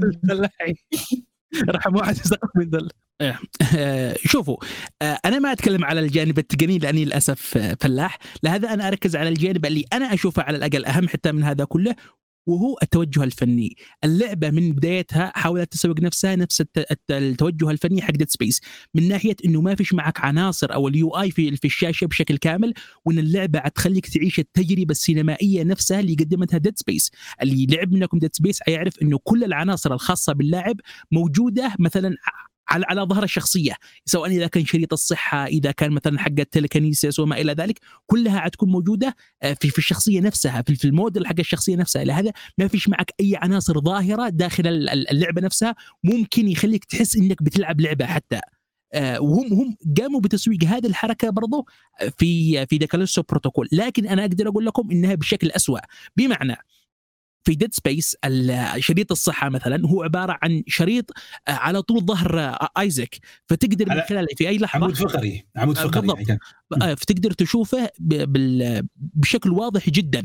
عكس مثلا اللي جابوها مثلا في كاليستو في كاليستو جابوها عندك آه، آه، في مكان عند الرقبة. آه، وهي مش واضحة. وعاد اللي اسوء برضه هو اللي هو حق حق ال telekinesis حق اللي آه، حق ال the grab حقهم اللي هي برضه عادي فوقها وبرضه ما تبان أوضح بالأخص وقت القتال. يعني آه، آه، أنا كنت أعتمد على اللون. والله مثلا اللون أخضر okay صحتي شوية عالية. اللون رجع مثلا أصفر تقريبا. لا صحتي متوسطة. اللون أحمر لا في مرحلة خطر. فهذا الشيء اللي كنت أعتمد عليه. لكن إني إني تخليني أدخل الجو نفسه للأسف الشديد لا. واحدة من الأشياء اللي كثير منكم يمكن ما يعرفها وهو إن Dead Space بالأخص Dead Space 2 استخدمت لك نظام الك- ال- الكاميرا أو ال one shot هذا يمكن أفضل أفضل آه، استخدام للعبة على الإطلاق ال- اللي لعبناكم هذا الشيء. آه، كانت عبارة عن كل العناصر الموجودة هي عبارة عن عناصر داخل عالم اللعبة نفسه. ما هي ما هي عناصر على قولتهم عناصر لعبة. لا هي عناصر في داخل العالم نفسه. إذا كان مثلا من هاد إذا كان من ناحية ال- ال inventory نفسها آه، تشوف حاجة مثلا بروجيكتور ينعرض لك من داخل اللعبة. وكل هذه الأشياء هي اللي تخليك تندمج مع العالم أكثر. وأقول لكم للأسف الشديد كل العناصر هذا اللي اللي حاولوا يأخذوها من Dead Space جابوها بشكل أسوأ بكثير بل حتى أنه يخليك تخرج من إذا كان في معك انغماس داخل اللعبة يخليك تخرج من الانغماس اللي أنت فيه. لأنه كلها تم تطبيقها بشكل سيء أو بشكل أسوأ من Dead Space على الأقل. نسخة رخيصة من. Dead Space بالضبط بالضبط. نعم. مع إنه الشيء المستغرب إنه هؤلاء هم نفسهم الأشخاص اللي طوروا Dead Space وطوروها قبل أكثر من 15 سنة. فالمفروض إنهم الآن يعني أصبحوا أفضل مش أسوأ. فهذه من الأشياء المؤسفة. برضه إذا تكلمنا على ال- التوجه الفني مثلا واحدة من الأشياء اللي اللي كانت مميزة في Dead Space وهو موضوع الأسلحة حقها من ناحية إن الأسلحة اللي كان بيستخدمها Isaac بطل اللعبة في أول جزئين هي عباره مش مش هي أسلحة بمعنى الأسلحة التقليدية هي عبارة عن أدوات هندسية لأن لأن Isaac هو كان عبارة عن مهندس فكان بيصنع هذه الأدوات آه، ويجيب لك إحساس الخيال العلمي فيها لأن ما هي عبارة عن أسلحة أسلحة لا هي عبارة عن مثلا البلا- البلازما هذا بيستخدمه مثلا في تقطيع الحديد أو مثلا الأشياء الثانية. هذا كلها كان عبارة عن عن أدوات هندسية. بينما اللعبة هذا حاولت تجيب لك جابت لك أسلحة ال- العادية اللي أنت تشوفها في أي لعبة ثانية وطبعا عندها قليل وهذا عن نقطة نرجع لها بعدين في موضوع ال gameplay فبرضه حتى هذه الاشياء هذه اللمسات البسيطة من ناحية بناء العالم والتوجه الفني حق اللعبة هي اللي تصنع تدفع لك الفرق بين لعبة جيدة إلى متوسطة إلى لعبة أسطورية ال- التجربة حقها ما تنسى وللأسف الشديد The Callisto ما عرفت تطبق أي جانب من هذه الجوانب. طيب من الأشياء اللي تم التسويق لها إنه اللعبة مرة واقعية. من الاشياء اللي تم التسويق لها إنه اللعبة مرة واقعية حتى في صورة منتشرة لشخصية موجودة في اللعبة وشكلها في الواقع ما في. فرق أيوة، فإيش رأيكم في هذا الموضوع؟ هو شوف هم هم حاولوا يسوقوا لها أنت عارف من أي ناحية؟ إنهم حاولوا يسوقوا لها من ناحيه الدموية. وشوف الشخصية حقنا مرة واقعية. لهذا وقت ما تموت الشخصية أو أنت حتشوف حاجة جدا واقعية من ناحية الموت. فاللعبة سوقت لنفسها على إنها لعبة يعني دموية وما ما ما أقول مقززة لكن دموية بشكل كبير أكثر من كونها لعبة رعب. تمام. ننتقل لجانب آه، ال gameplay خلينا ندخل في خلينا نقول يعني الشيء اللي تبدأ فيه اللعبة. اللي هو ال melee attack أو خلينا نقول آه، الضرب باليد أو بسلاح أبيض. فمين مين حاب يبدأ؟ آه شوفوا آم، بالنسبة لل gameplay ال gameplay يمكن تقول يعني من الأشياء اللي يمكن آه، واحد يستمتع فيها في اللعبة بس بس شوفوا نقطة ال gameplay يمكن البعض يعني يستمتع فيه ويمكن البعض يكرهه أو يمل منه مع مرور الوقت بمعنى شوفوا أنا بشرح لكم يعني ال gameplay قد بفصل فيه يعني قدر المستطاع. آه ال gameplay معظم الأوقات يعتمد على القتال ال melee ال melee attack. أنت عندك سلاح أبيض يعني سلاح عصا. آه وأنت راح تواجه معظم الأعداء بهالطريقة. أنت عندك القدرة إنك تضرب على R2 أو R بحسب التح... هذا آه تسوي ضربات combo ثلاثية. وعندك القدرة إنك تتفادى سواء بيمينا أو أو شمالا.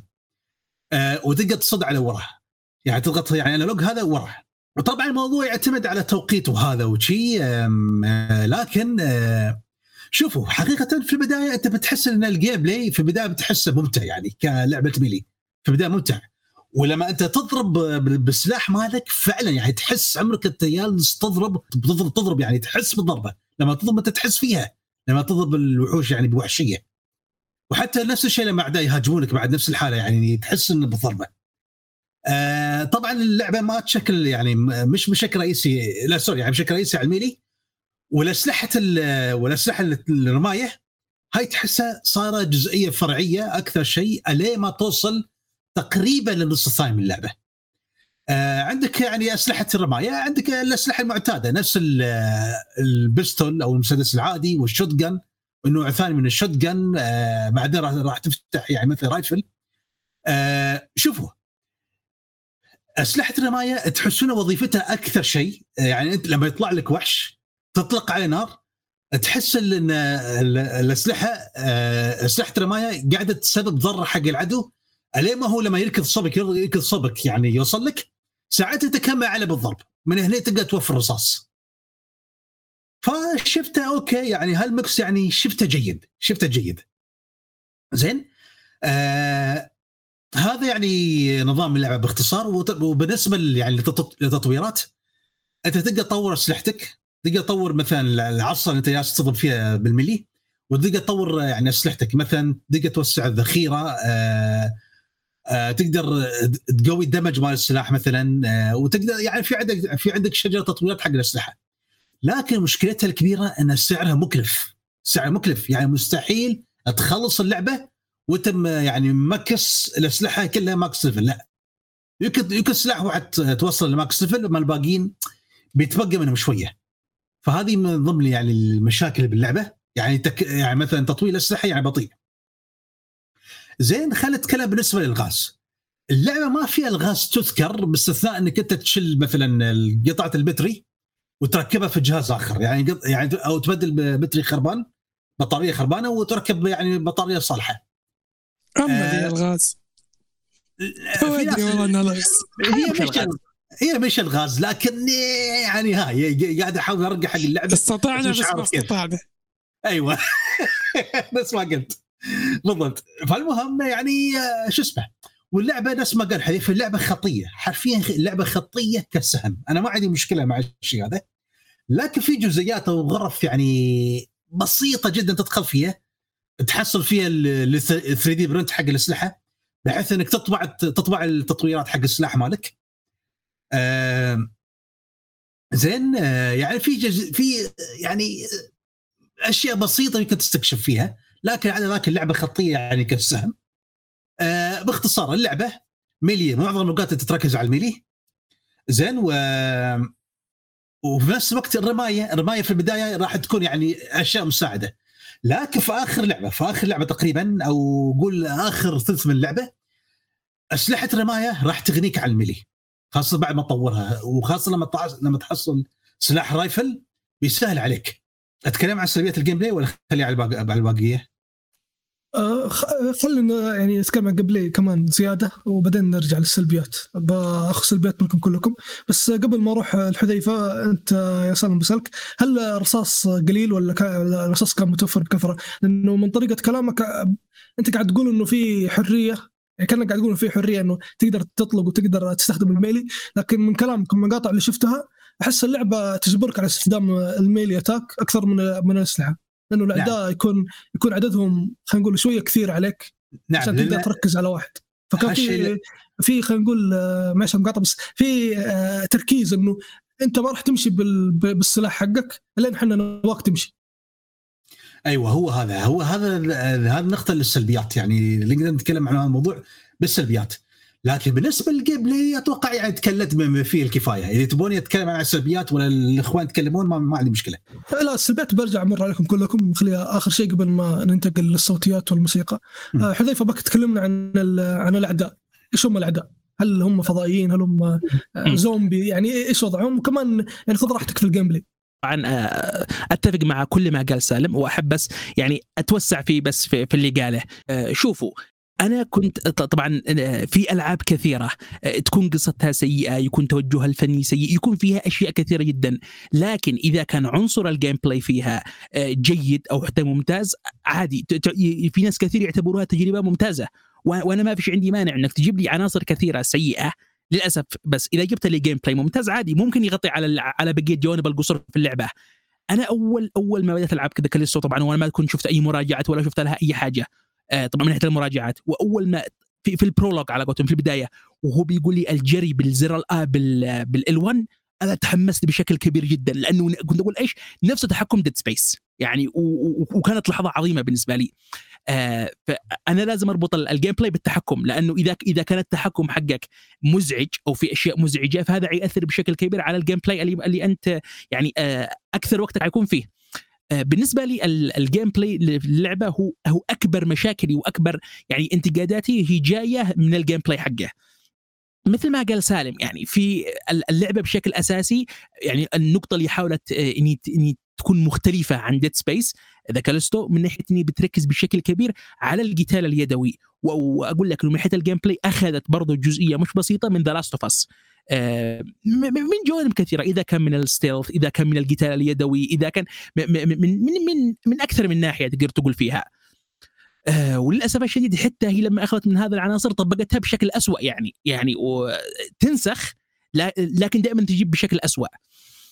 وتقريبا أنا لو لو أتكلم عن ال gameplay أنا ما أذكر فيه يعني إلا العيوب، اللعبة تركز بشكل أساسي على موضوع القتال اليدوي على الأقل في أول نصف من اللعبة. بس لأنه لأن القتال اليدوي انت في البداية حيجيبوا لك حقك بدون أي تطويرات خصوصا في بدايه اللعبة قبل ما تحصل حتى على العصا الكهربائية هذاك عاد تقاتل ما أدري بالحديده هذاك.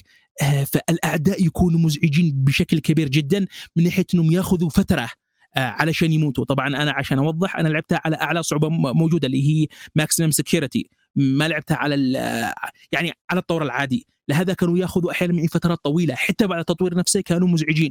كانوا على قولتهم bullet آه، sponge يعني حتى لو رميتهم بالرصاص بعدين في في في فترة متقدمة أحيانا كانوا ياخذوا يعني أكثر من من اللازم في يعني في إنهم يموتوا.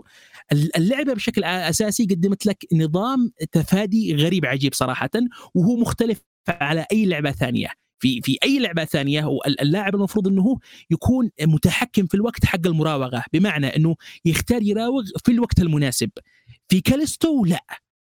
القتال عبارة عن وبدا في ال gameplay الكاميرا اللي هي قريبة منك ترجع تقرب لك أكثر وتركز لك بشكل أساسي على العدو اللي أمامك غالبا طبعا هذا الشيء.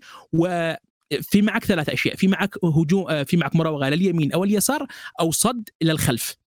الشيء اللي يمكن كثير منكم ما انتبه له انه إنك بس مجرد ما تمشي وانت بتحرك الأنالوج لأي جهة سواء اليمين أو اليسار جيكوب يتفادى بشكل تلقائي لها. ومباشرة أن تحرك الأنالوج للجهة الثانية يعني ما يهم إذا كنت يمين أو يسار.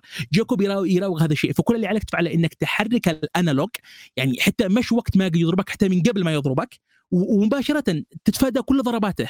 يعني وكل اللي عليك تفعله بس إنك تتفادى الضربات مثلا ضربة أو ضربتين واحيانا ممكن يفعل لك ثلاث ضربات. تتفاداها بس بشكل بشكل يعني ما أقول لك غبي بقدر ما هو شكل يعني ما يحترم ذكاء أي شخص بس ولعلمكم عاد في في ال accessibility mode خيار إنه يخليك تفعل مراوغة بشكل تلقائي. يعني فهذا ما عاد تموت بالمرة. بس مثل ما قلنا يراوغ بشكل تلقائي وبعدها تستلمها عن طريق الهجمات اليدوية ال melee attack حقك. وبعدها بعدها بفترة إذا لما تأخذ أنت أسلحة التصويب المتواضعة الموجودة في اللعبة آه، يحاول يغير لك الرتم إنه إذا فعلت لك كذا ضربة بالقتال اليدوي يجيب لك زي ال focus. آه، ممكن تستخدم بعدها آه، واحد من أسلحة التصويب علشان يعني تقول تجيب لك كريتيكال يعني الضربه موجعة أكثر. بس للأسف الشديد اللعبة يعني أصعب أصعب حاجة في اللعبة كانت الكاميرا. يعني تخرب لك كل حاجة.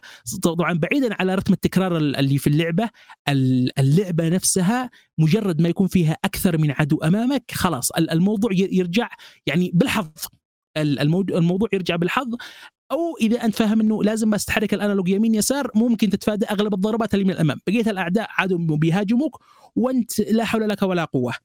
آه برضو مثل ما قال سالم عدم وجود الألغاز في اللعبة خلى رتم اللعبة جدا ممل لأنه ما فيش حاجة تكسر الروتين الموجود اللي هو عبارة على إنك تمشي في غرفة تقابل نفس الأعداء لأنه للأسف الشديد اللعبة ما فيش فيها يعني آه تنوع حقيقي في الأعداء لأنهم نفس الأعداء يعني حتى لو انت تتخيل أنهم مختلفين بعض الشيء من ناحية التصميم لكن هجماتهم هي نفس الهجمات وطريقة ال gameplay هو نفس الطريقة. فأنت تحس بملل كبير انه ما فيش ألغاز يعني حقيقة. كل اللي تفعله إنك إنك تاخذ مثلا طبعا هذا بين كل فترة والثانية عبارة عن فيوز تاخذه. وت... وتنقله من مثلا من بوابة إلى بوابة ثانية. هذا هذا الألغاز الموجودة عندهم. عكس مثلا Dead Space اللي كانت تستخدم إنه والله Isaac آه، مهندس لهذا لازم نجيب له ألغاز أكثر. وما أقول لك إنه ألغاز مثلا صعبة بشكل كبير لا. بس تخليك يعني تغير لك رتم اللعبه وشوفوا واحدة من الأشياء اللي في مثلا في برضو أقارنها ب Dead Space Dead Space يعني من الأشياء اللي إني صح إني لعبه shooter لكن لكن من الأشياء الرهيبة فيها إني ما تخليك تعتمد على ال shooter بس. في معك أكثر من ميكانيك ممكن تستخدمها إما تبطيء الوقت أو ال telekinesis اللي عبارة عنك ترفع أشياء وتوجهها لهم وما إلى ذلك عشان تسوي أسلوب ال gameplay الخاص فيك. لا وعدك لما تلعبها على صعوبة عالية أنت لازم تستخدم هذه الأدوات كلها الموجودة عندك. للأسف الشديد يعني حتى الأداة الوحيدة الموجودة اللي هي ال grab الموجودة هنا. في هذا الجزء يعني أقدر أقول لك إنه broken بشكل كبير جدا من ناحية إنه الآن تقدر ترفع العدو نفسه وتوجه له عند الأفخاخ أو توجه له عند آه، مناطق ترمي فيها أو حتى لعلمكم في من الأشياء اللي في glitch ما أدري لو انتبهتوا له إنك لو رفعت العدو ووضعته فوق فوق أي مجسم يعني مثلا والله كان مثلا سرير أو كان مثلا آه، عزكم الله سلة نفايات وما إلى ذلك. في glitch يخليه يموت على طول. يعني حتى ما فيش داعي إنك مثلا ترمي له عند فخ. فهذا برضو من الأشياء المزعجة إنه مثلا في Dead Space أنت إيش كنت تفعل؟ كنت ترمي مثلا الأطراف حق الأعداء وتستخدم الأطراف المقطوعة هذه آه، ترفعها عن طريق الجاذبية وترميها لعندهم علشان تقضي عليهم وتحاول تخبي الرصاص الموجود عندك للأسف الشديد آه، كذا كاليستو ما عرفت توفق في أي عنصر من هذه العناصر. بل حتى إنه اللعبة كانت يعني صعوبتها هذا إذا كنا نقدر نعتبره صعوبة هي مش جاية من إن اللعبة والله فيها ميكانيك وأنت لازم تحترفها على سبيل مثل ألعاب الصوز هي صعوبتها جاية من الأشياء من الأشياء التقنية والأشياء اللي وقت التصميم نفسه المطور ما أخذ آه، يعني تقدر تقول آه، ما أخذها في عين الاعتبار وقت ال gameplay للأسف. وفي أشياء كثيرة بس نجيبها مع الوقت عشان نجيب يعني وقت أكثر للشباب عشان يتكلموا فيه. طيب الأعداء أنت ما علمتني عنهم، هل هم فضائيين ولا هو فيروس ولا سم أصلا؟ هو شوف هو عبارة عن الأعداء اللي أنت تعرفهم في في أي لعبة رعب عبارة عن بشر بس تعرضوا لشيء معين ما فيش داعي نرجع ممكن نتكلم عليه في جزئيات القصة بس أوه. للأسف الشديد آه، بس للأسف الشديد الأعداء أنت تتخيل إنه ممكن يكونوا حاجة كبيرة لكن للأسف الشديد هم عبارة عن أعداء تحسهم زومبي بس يعني فيهم بعض عناصر الفضاء. يعني على عكس برضو برضو مرة ثانية أكلمك Dead Space Dead Space كان فيها مجموعة كبيرة جدا من الأعداء. يعني في معك ال stalkers وفي معك ال pregnants وفي معك ال exploders في معك أكثر من عدو. وكلهم جايين عن طريق القصة إنه ال marker نفسها الموجودة كانت هي اللي تصنع هولا من البشر تتلاعب فيهم لما تصنع لك هذا الوحوش. بينما في هذا الجزء هم كلهم نفس الوحوش تقريبا وكلهم يقاتلوك بنفس الطريقة ما فيش تنوع في ناحية الأعداء. يعني مثلا Dead Space كان في معك مثلا واحد عدو هذا إذا أنت قربت عنده ممكن ينفجر فالطريقة اللي تفعلها إنك إنك تقطع القنبلة منه من في جزء من من جسمه وتستخدمها بعدها علشان تقتل بها بقية الأعداء. في معك واحد عدو ثاني اللي هو stalker عبارة عن يجي سلاح في مجموعة وما ما يقتلك بشكل أساسي وهو يتخبى من منطقة لمنطقه وأنت عليك تستخدم التبطيء الوقت علشان تقدر تقتله وهو دائما يتنقل في جماعات هذا اسمه الستوكر في معك عدو اسمه ذا براجننت يجيب يجيب مثلا بطنه كبير وإذا أنت هاجمته مثلا في بطنه آه، أو أو آه، يعني تقدر تقول سقط على بطنه في أعداء صغار يخرجوا لك منه. وفي معك أعداء مثلا يرموا لك حمض بس أنت لما تقتلهم الحمض هذا ينتشر في المكان كله. فكان في معك تنوع في الأعداء. للأسف الشديد الأعداء الموجودين في الجزء هذا هم عبارة عن بشري طبعا مشوه اي يقاتلك بهذه الطريقة إنه إنه يقرب لعندك ويحاول يضربك يمين يسار وأنت راوغ. يعني حتى العدو واحد من الأعداء اللي يرمي لك حمض أنت بس مجرد أول ما تستهدف رأسه يرجع يقاتلك بنفس طريقة الأعداء الثانيين. فما فيش تنوع ابدا من ناحية الأعداء اللي هم عبارة عن بشريين يعني تقول مشوهين وما هم هذاك التشوه اللي ممكن يرعبك حتى لا ما فيش شوف أنا أزيد على كلام حذيفة المشكلة ما تفرق إذا أنت ضربت العدو في إيده أو في رأسه حتى لو فجرت له رأسه بعد بيهجم عليك. آه، تمام. فواز يعني إيش عندك بخصوص ال gameplay؟ يعني الشباب خلينا نقول فتحوا لك مساحات تدخل إي والله ما قصروا حرفيا غطوا أشياء كثير بس أنا بضيف شغلة واحدة. أنا جربت اللعبة على PlayStation 5 وكنت يعني من الأشياء اللي امدحك أمدح فيها بال... بجروبنا هو ال DualSense أو الأصح يعني ال control حق PlayStation 5 هذا الصراحة أضاف لي تجربة يمكن من الأفضل. يعني حتى لما ألعب يعني بال gameplay ومثلا أستخدم ال melee attack وكذا أحس بوزن الضربة. لما أستخدم آه، المسدس أو الأسلحة اللي معي أحس بوزنها. فأنا يوم آه، لعبت اللعبة وجربت الميلي هو طبعا هو يتطور مع الوقت بس في فترة ما يوقف التطور. يمكن لأني تعودت. ما أدري يمكن عندكم تجربة مختلفة لكن بالنسبة لي أحس إن تطور الأسلحة وقف في فترة. بالذات إن المبالغ اللي حقت التطوير ما هي منطقية. حتى إني لدرجة صرت أجمع أغراض وأبيعها وأقول لي عساها بس ألحق على القيمة. بس عشان تطويره واحدة. أما كان مجموعة تطويرات. تطويره واحدة. تكلف مبالغ فلكية.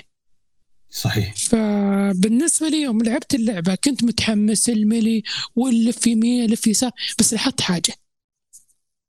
التخلف من ناحية الصعوبة. ما أقول لك الصعوبة اللي تمثل تحدي. لا تخلف من حيث الصعوبة. مرات ألف يمين ألف يسار أحاول أتفادى شو اسمه الضربة ما أقدر أتفادى. ما أدري ردة فعل سيئة من عندي ولا اللعبة مضروبة تقنيا ماني عارف. حتى لدرجة إني صرت أقول إن شاء الله ما يطلع لي التفادي إن شاء الله بس أبعد. بالذات إذا جوني مجموعة. أقول خلاص خلاص 100% بموت. وإذا ما مت منهم هم اللي قدام بيجيني واحد من ورا ويصفقني وانسدح وصدق ترى مرات ضربة كذا إلا أنت ميت. ما تدري ليش. لأنه مو مبين شيء معك. فبالنسبة لل gameplay كان ممتع بالبداية. كان ممتاز بالذات الحركة هذه إنك تستخدم إنك تدمج بين ال melee والمسدس اللي معك. كان شيء ممتاز. اي موضوع 3D الآلة حقت 3D كانت صراحة يعني إضافة شكلية ممتازة. صح إنها ما يعني ما تعتبر حاجة مرة كبيرة بس فكرة إنك تشوف السلاح اللي تطور فيه الجزئية اللي تعبت وأنت تبيع فيها وتحاول تكسب المبلغ وتشوف إنه مبين فيها إن هذه الجزئية انضافت على سلاحك سواء كان ال melee أو كان آه، المسدس كانت حاجة جدا ممتازة. وبس ما أحس إني أقدر أضيف على كلام اصحابي لأنه فعلا غطوا كل شيء بس أنا حبيت أضيف على سالفة ال control لأن التجربة على ال PlayStation 5 بالذات بال control كانت شيء خرافي خرافي والله مو تطبيل كثر ما أقول لكم إنه خرافي. فعلا أحس العبقري العبقري اللي يشتغل على جزئية ال control هذا الصراحة أرفع له القبعة. نعم. بس هذا ختام الكلام حقي. انت أنت لعبت عليه صعوبه يا فوز. آه لعبت على الصعوبه المتوسطة. طب آه، حذيفة ذكر موضوع إنه الصعوبة والأمور هذه. هل كنت شايف نفس آه، نفس العيوب؟ إنه في اعداء تطلق عليهم ما يفرق معاهم والأمور هذه؟ ولا إي والله الوضع عندك أسهل؟ ومرات يعني هي يعني هي مشكله لعبة مو مشكله صعوبة. قلت لك صعوبة متخلفة. صعوبة ما هي عارفة وش تبي بالضبط. ما هي الصعوبة اللي يقول لك والله مت عندي أكثر من مرة خلاص تعلمت حركاتها وصرت محترف وتقدر عليه. لا الصعوبة العشوائية. يلا الحين ضربك من آه، حركة يمين خلاص ما تقدر تتفاداها. تروح تنضرب. مشكلة الصعوبة هي من ناحية التخلف اللي فيها مو من ناحية احترافية مو من ناحية إنك والله ما عرفت الميكانيك حق اللعبة. لا مشكلتها إنها مي عارفة كيف توزن الصعوبة حقتها. فإذا جوك أكثر من آه، وحش وناويين يعني تقاتلهم صدقني 100% بتموت. ليش؟ لأن احتمال احتمال كبير. يطلع لك شخص من وراك من ورا الكاميرا حتى الكاميرا ما ترصده ويضربك ضربة وأنت يعني توك طالع من معركة ودمك على آخر شيء يضربك ضربة خلاص. تروح تعيد من checkpoint كذا بتستفز. حتى إني أحاول أرجع وأتعلم آه، تحركاتهم بس والله العظيم تخلف من ناحية الصعوبة؟ مو طبيعي. هو هذه مو صعوبة Souls. هذه مو صعوبة إنك مثلا تختبرك باحترافيتك لا. صعوبة إنك تقول لك فيك خير عد هالنقطة. وإذا أنت حظك مضروب الله يعينك. okay آه، حذيفة يعني شاف كل كلكم تتفقون الكاميرا سيئة فتكلم عن الكاميرا. وبرضه آه. عن, تصميم المراحل لو وصل فيه تصميم مراحل okay. بس آه، أحب أضيف نقطة على موضوع ال- اللي اللي قال فوز من ناحيه تطوير ما تطوير. آه، برضو أرجع أقارنها ب Dead Space في Dead Space نظام التطوير كان عبارة عن إيش؟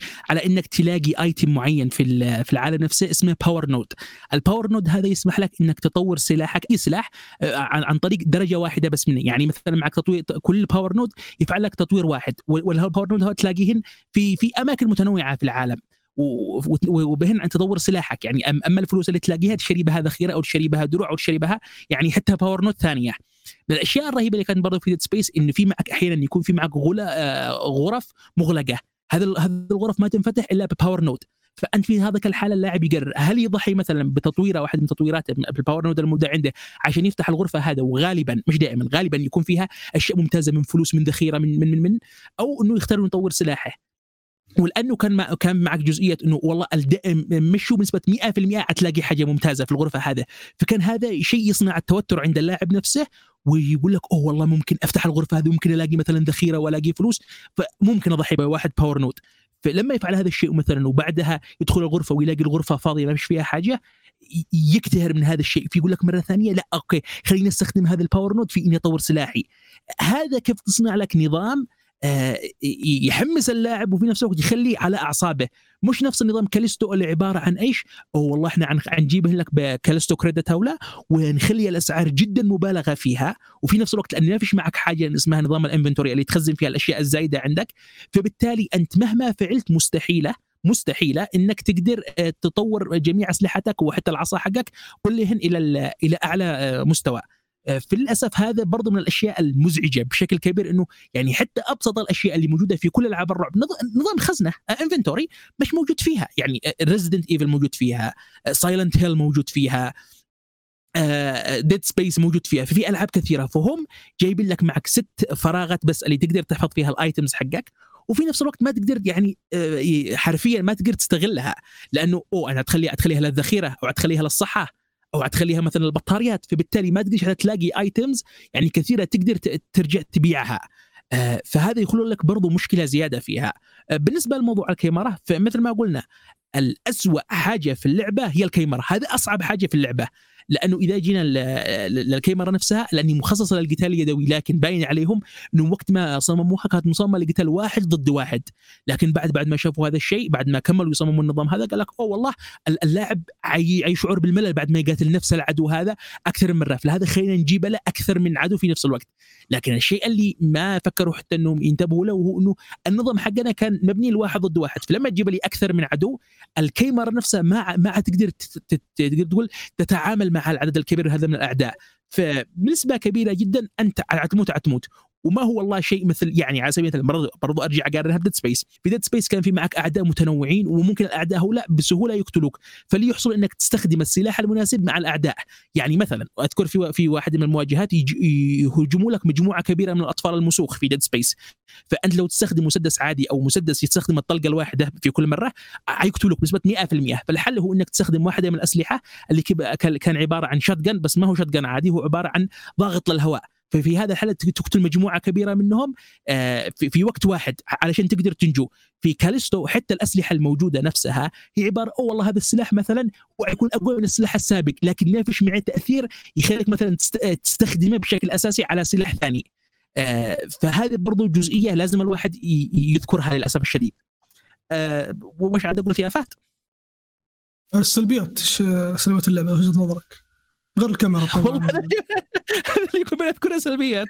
هو شوف أنا يعني سلبيات بعد ما- خلاص. خلصت لا في كثير والله بس كلها السلبيات هو شوف أنا أنا عندي سل... أنا بعد ما تكلمت عن السلبيات اللي أنا شفتها يا لطيف يا فهد أنت الحين لبست اللغم حق اللعبة. بس شوف خلاص نروح نسالم. دام حذيفه يعني تعب هو يسفل في اللعبة. لا والله ما تعبت انه في كثير بس آه، نجيب نجيب المجال لنقاش جميل بيننا. آه هو شوف يمكن أنا بقول سلبيات يمكن حتى حذيفة ما قالها. شوف أول شيء آه، طبعا نفس ما قال فواز. الدول سنس في اللعبة ممتاز خاصة يعني تحس البيئة خاصة لما تمشي صوب المراوح تحس بقوة المروح لما تقرب منها. يعني هذا شيء ممتاز فيها. ال- الهادز قال اتكلم عن حذيفة ما قصر. اللي هم ال- يعني ال- اللعبة ما فيها قوائم يعني ما في شيء واضح. زين الستلث خلينا نتكلم عن الستلث الستلث حرفيا أنا ما استخدمته بشكل كبير. ما ما حسيت عمري محتاجينها أصلا. يعني يمكن ما استخدمت الستلث إلا على مرات يعني على أصابع اليد. لكن في جزئية انت بتواجه وحوش نوع من الأعداء اللي هم يعني عميان آه الاستلث حرفيا ما- نفعني فيه ابدا. يعني آه لأن حركة الأعداء عشوائية صعب يعني صعب إنك إنك تستخدم الستلث فيها.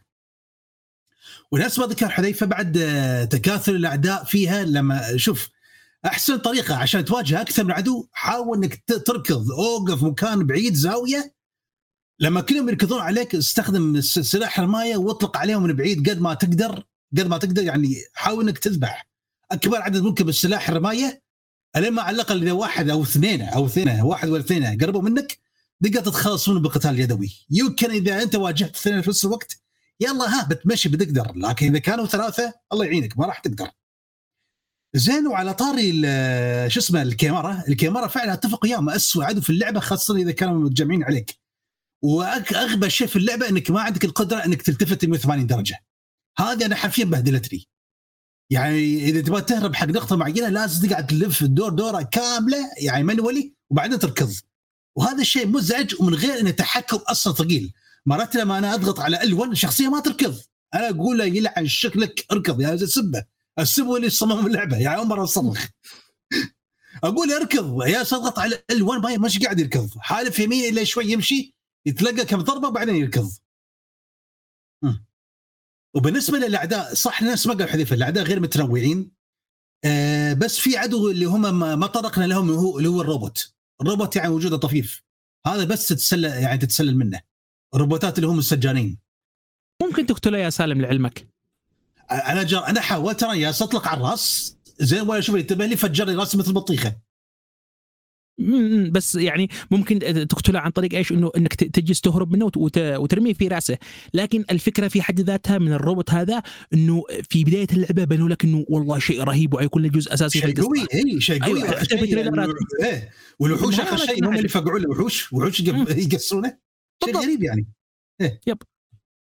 وشوف خليني اذكر عطاء الاعداء في عدو مزعج يعني mini boss آه mini boss يعني آه اللي عنده راسين. ما أدري إذا عادي أقول ولا حرق. المهم العدو اللي عنده راسين. هذا يمكن أسوأ mini boss واجهته في اللعبة بكبرها. آه شوفوا أول شيء يعني لما أنت تتفادى إذا هو ضربك يعطيك damage عالي. ضربتين أنت مودع. أنا شفت ناس تلعب في اليوتيوب وهذا في ناس تقدر تتفادى لكن أنا للسبب ما لما أحاول أتفادى ضرباته تجي ضرباته للسبب ما أنا مستغرب. فشو الحل الوحيد؟ إني أوقف بعيد اشد منه بعيد وبعدين أطلق. اشد وأط- وأطلق عليه. يعني كأني ألعب Resident Evil 1 تذكر لما تواجه Nemesis لأول مرة؟ كيف يعني لما يكون في هذا في لما يطلع من المختبر؟ شي نفس النظام لكن حرفيا اسوء وأنا ما أعرف أحس مرات يوصل لي بسرعة يعني مع إنه بطيء الحركه فتستغرب. والمشكلة مشكلة إذا أنت طلقت عليه طلقت عليه تبغى تشد منه؟ نفس النظام ابى أحاول أشد منه؟ حالف يمين إن هذا جاكوب ما يبغى يركض. الا تحصل كم ضربة بعدين تقدر تركض. أنا أنا مت كم مرة من سبب الشيء هذا. يعني حقيقة. ومن غير إن ح- إن إنك تحس نفسك ثقيل حتى النخاع وتبديل الأسلحة فيها مزعج مزعج حرفيا لو تبدل السلاح. وما يتبدل بسرعة يعني حتى لما تسوي ريلود لما تبدل تبدل من سلاح واخر لازم تنتظر لين ما يخلص ال animation. إذا أنت سويت يعني ضغط action وال animation ما خلص لا أنت راح تكون ما زلت على السلاح اللي قبله. هالغباء يعني تبديل أسلحة يعني كان جدا بطيء ومزعج.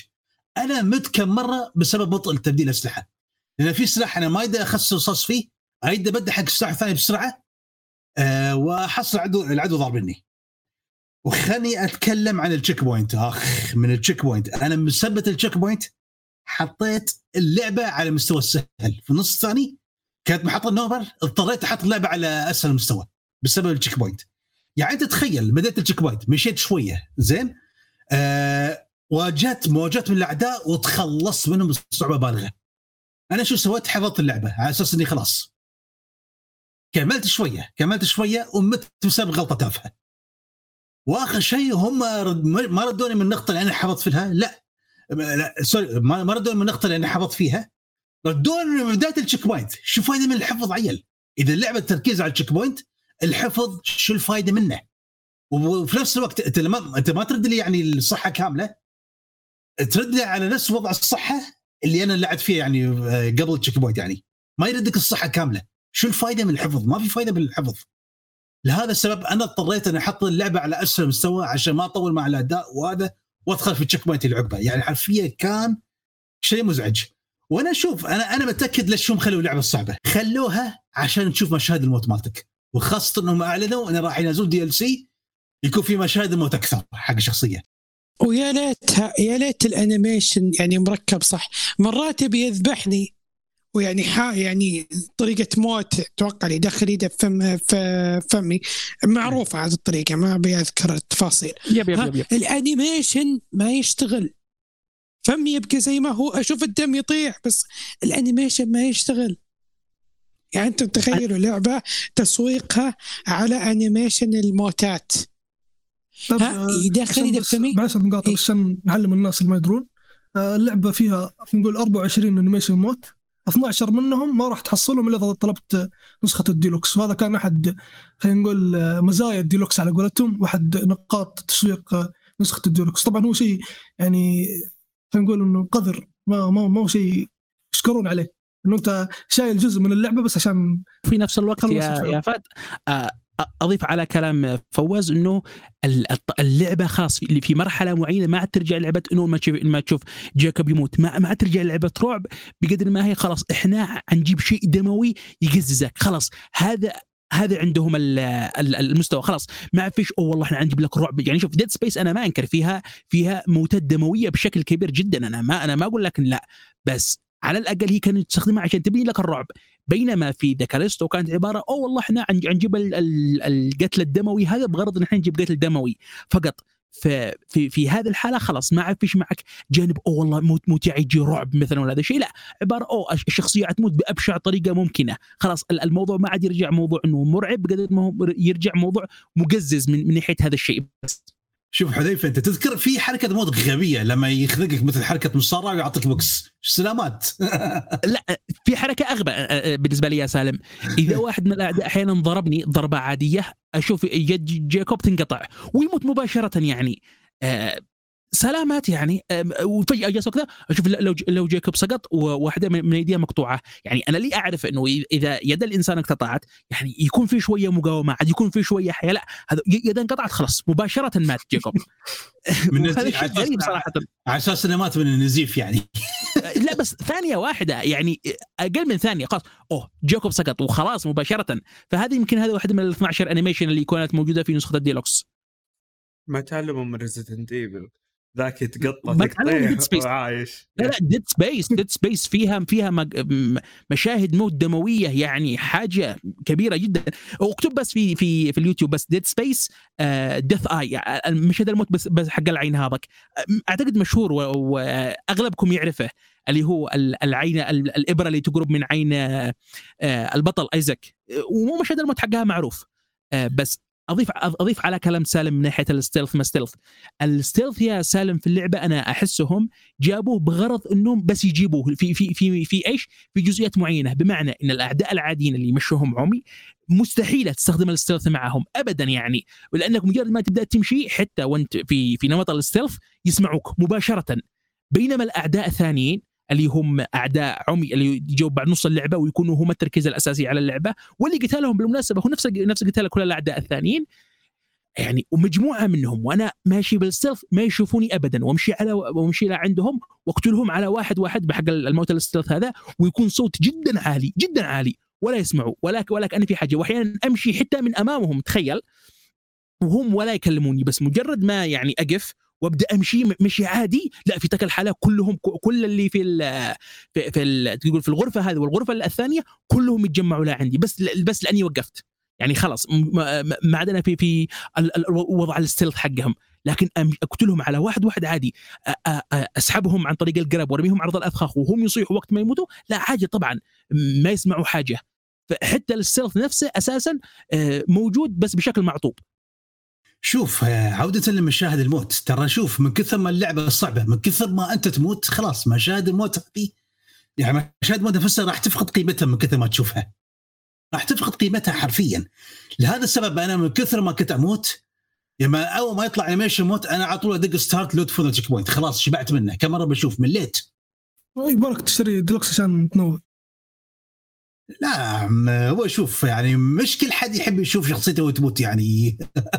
فعلا يا تسويق إيه. بس آه، إيه. خلينا نرجع الفواز دام قطعنا حبل أفكار و آه، حذيفة وسالم استلموا الموضوع آه، أنت كنت شوف. شوف عن ال animation يا فوز اي ال animation تحسه مضروب يعني okay بالبداية بيفاجئك فعلا في موتات يعني مقززه فعلا تحسسك حتى على إنها لعبة بس تدخل بقلبك الرعب لكن ال animation ما هم مهتمين فيه من الناحيه التقنية. مرات يدخل يده في فمي يبي يشيل يعني ايا يكن يعني ما بيدخل بالتفاصيل. ها؟ ما يبين يطلع دم بس الفك حقه يكون زي ما هو. وضع تمام ما في أي مشكلة.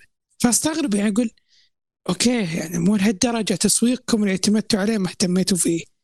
okay معليش أدري إنه مو أكبر يعني صحيح ما هو.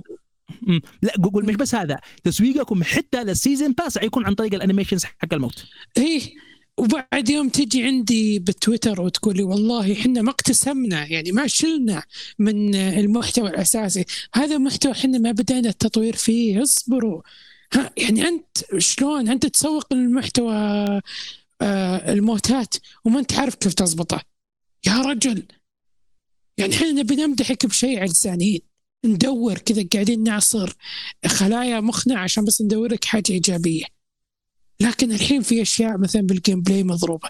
خليني أعطيك مثال. المشي. حركة المشي. أنا توقعت صراحة إن أنا عندي مشكلة يعني ال control عندي مشكلة بس يوم سمعت آه، كلامكم ارتحت قلت الحمد لله المشكلة مو بعندي. حتى لدرجة يوم ينظر بالشخصية أقول أحسن تستاهل أنت ما مشيت. شوف يعني من درجة الاستفزاز أنا نفس. الشيء أنا قاعد أسبه قاعد أسب الشخصية سبيت أهله وسبيت اللي صمموا اللعبة. والله أقول أحسن يلا ها يلا خلاص يوم ينضرب سبحان الله يوم ينضرب يبدأ يتحرك بسرعة. لا أن- آه، أنا مثلكم بس اللهم إيش الفرق؟ أتعلمت ال- الهاك حق اللعبة هذا وهو عبارة على إنك إيش؟ إذا الأعداء أمامك كل اللي عليك تفعله إنك تخلي الأنالوج يمين أو يسار بس وهو يراوغ بشكل تلقائي. حتى لو حتى لو مثلا قبل ما يهجم علي العدو وأنا أفعل الأنالوج على الجهة اليمين.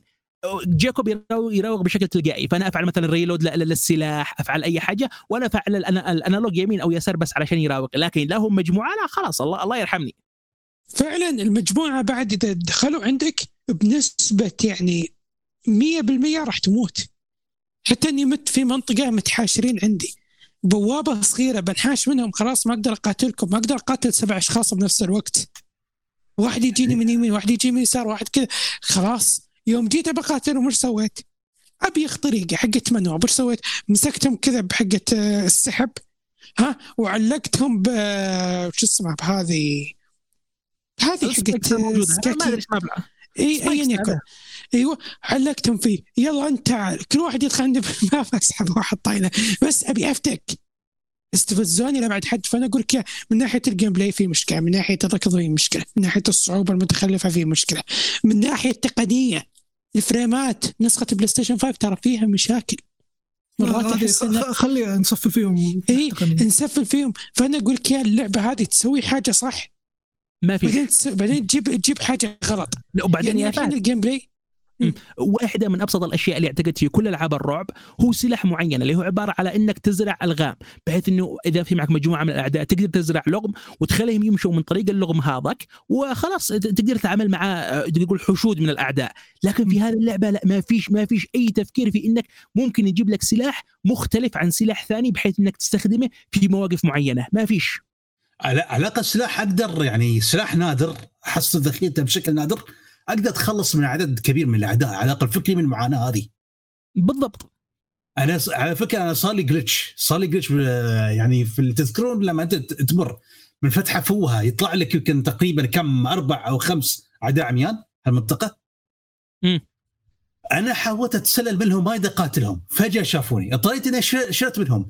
ركضت ركضت ركضت طلعوا لي يمكن ما أدري خمسة بعد قدام. حاولت مني من هناك يعني على الاقل اوصل على الباب لما آخر لحظة يتوصل مت مت أنا ذبحوني. تخيلوا لما حمل ال loading على ال checkpoint تعرفون وين ردوني؟ في نفس المنطقة هذه لكن الأعداء كلهم اختفوا. ما في حد. لا يعني قد- و... و... و... على على ذكر ال- ال- ال checkpoint ما ال checkpoint شوف إيه. أنا دائما دائما أقول إنه ألعاب الرعب لازم ما يكون فيها حفظ يدوي على الأقل بجانب الحفظ التلقائي. لازم ما يكون فيها ال- النظام هذا بحيث إنه ممكن أرجع لأي نقطة آه، متى ما حبيت. لأنه لأنه أحيانا يعني على سبيل المثال في وأنا بلعب اللعبة وأنا كنت متقدم شوية ما عاد كانش في معي ذخيره كثيرة فقلت إيش خليني أستغل البطارية. واستخدمها بشكل أكثر مما من إني أستخدم الذخيرة. آه، فاللي حصل إنه وأنا يعني بتمشى في هذا فجأة يظهر لي واحد من ال- أنت عارف الز- الزعيم الفرعي رقم ثلاثة اللي هو بالراسل نفسه. ففي هذا كان وقت ما كنت قاتله ما كانش في معي ذخيرة كافية. وفي نفس الوقت ما كانش في أعداء ممكن ممكن أخذ منهم ذخيرة. فجلست فترة طويلة علشان أقدر أقتله لأني لما لأنه كل ما كان يقتلني كان يرجعني لعند يعني قبل قتاله بحاجة بسيطة. فما أقدر أرجع مثلا والله لل يعني علشان أشتري مثلا ذخيرة وأبيع ال- البطاريات اللي عندي. فكانت حاجة جدا مزعجة إنه إنه ما أقدر حتى مثلا لأني لعبة رعب يعني على أساس إني لعبة رعب فالمفروض يكون فيها يعني على الأقل حفظ يدوي بجانب الحفظ التلقائي. ريزدنت ايفل بتسوي هذا الشيء يعني. أغلب الالعاب الرعب حتى أغلب ألعاب الرعب لكن هذه ما أدري هاللعبة تحسها downgrade عن باقي الألعاب الرعب بشكل غريب. أول شيء بطء اللعبه ثقيلة بزيادة. بطء في تبديل الأسلحة. آه وال checkpoint يعني مضروب. تحس تحول تكون downgrade بدل ما تكون upgrade عن الشبديه حتى في اسوء ألعاب الرعب. صحيح. مع أنهم لو, لو تذكروا كانوا يسوقوا لعبتهم في البداية إن هي حتكون أكثر لعبة مرعبة في تاريخ الألعاب كامل. لو تذكر هذا الشيء يا فهد والكل. يعني كانوا يسوقوا نفسهم إن إحنا حنكون أكثر لعبة مرعبة وعنكون وعنكون وعنكون وفي النهاية يعني حتى ال jump scares حقها حاجة رخيصة وما تخوف أصلا. يعني ما يعني ما فيش فيها رعب أصلا. وحتى ال jump scares اللي اللي اللعبه مليانة فيها ما تخوف. من آه، قالوا ارعب شيء ممكن اخر شيء طلعت أتعس شيء ممكن. تبا آه، تمام آه، فواز سالم وحذيفه من اليوم يقولون mini bosses mini bosses. هل اللعبه فيها بوسات ولا بس في ميني بوسس يا فواز؟ والله من أنا طبعا أبو ال bosses فوز يتكلم عشان لا لأن شوف ال mini bosses اللي هذا كانوا يعني موجودين في اللعبة كانوا ينعدون بالأصابع.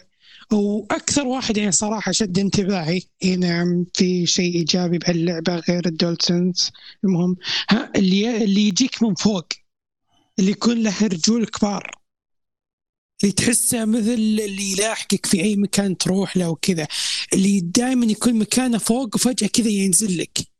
هذا الصراحة أثار اهتمامي حتى في اللي- أول إيه؟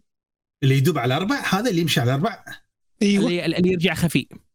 إيوه إيه. اللي يرجع خفي وهذا. صراحة يعني هذا شد انتباهي بالذات إن أول آه، مرة شفته صراحة خفت صراحة يعني.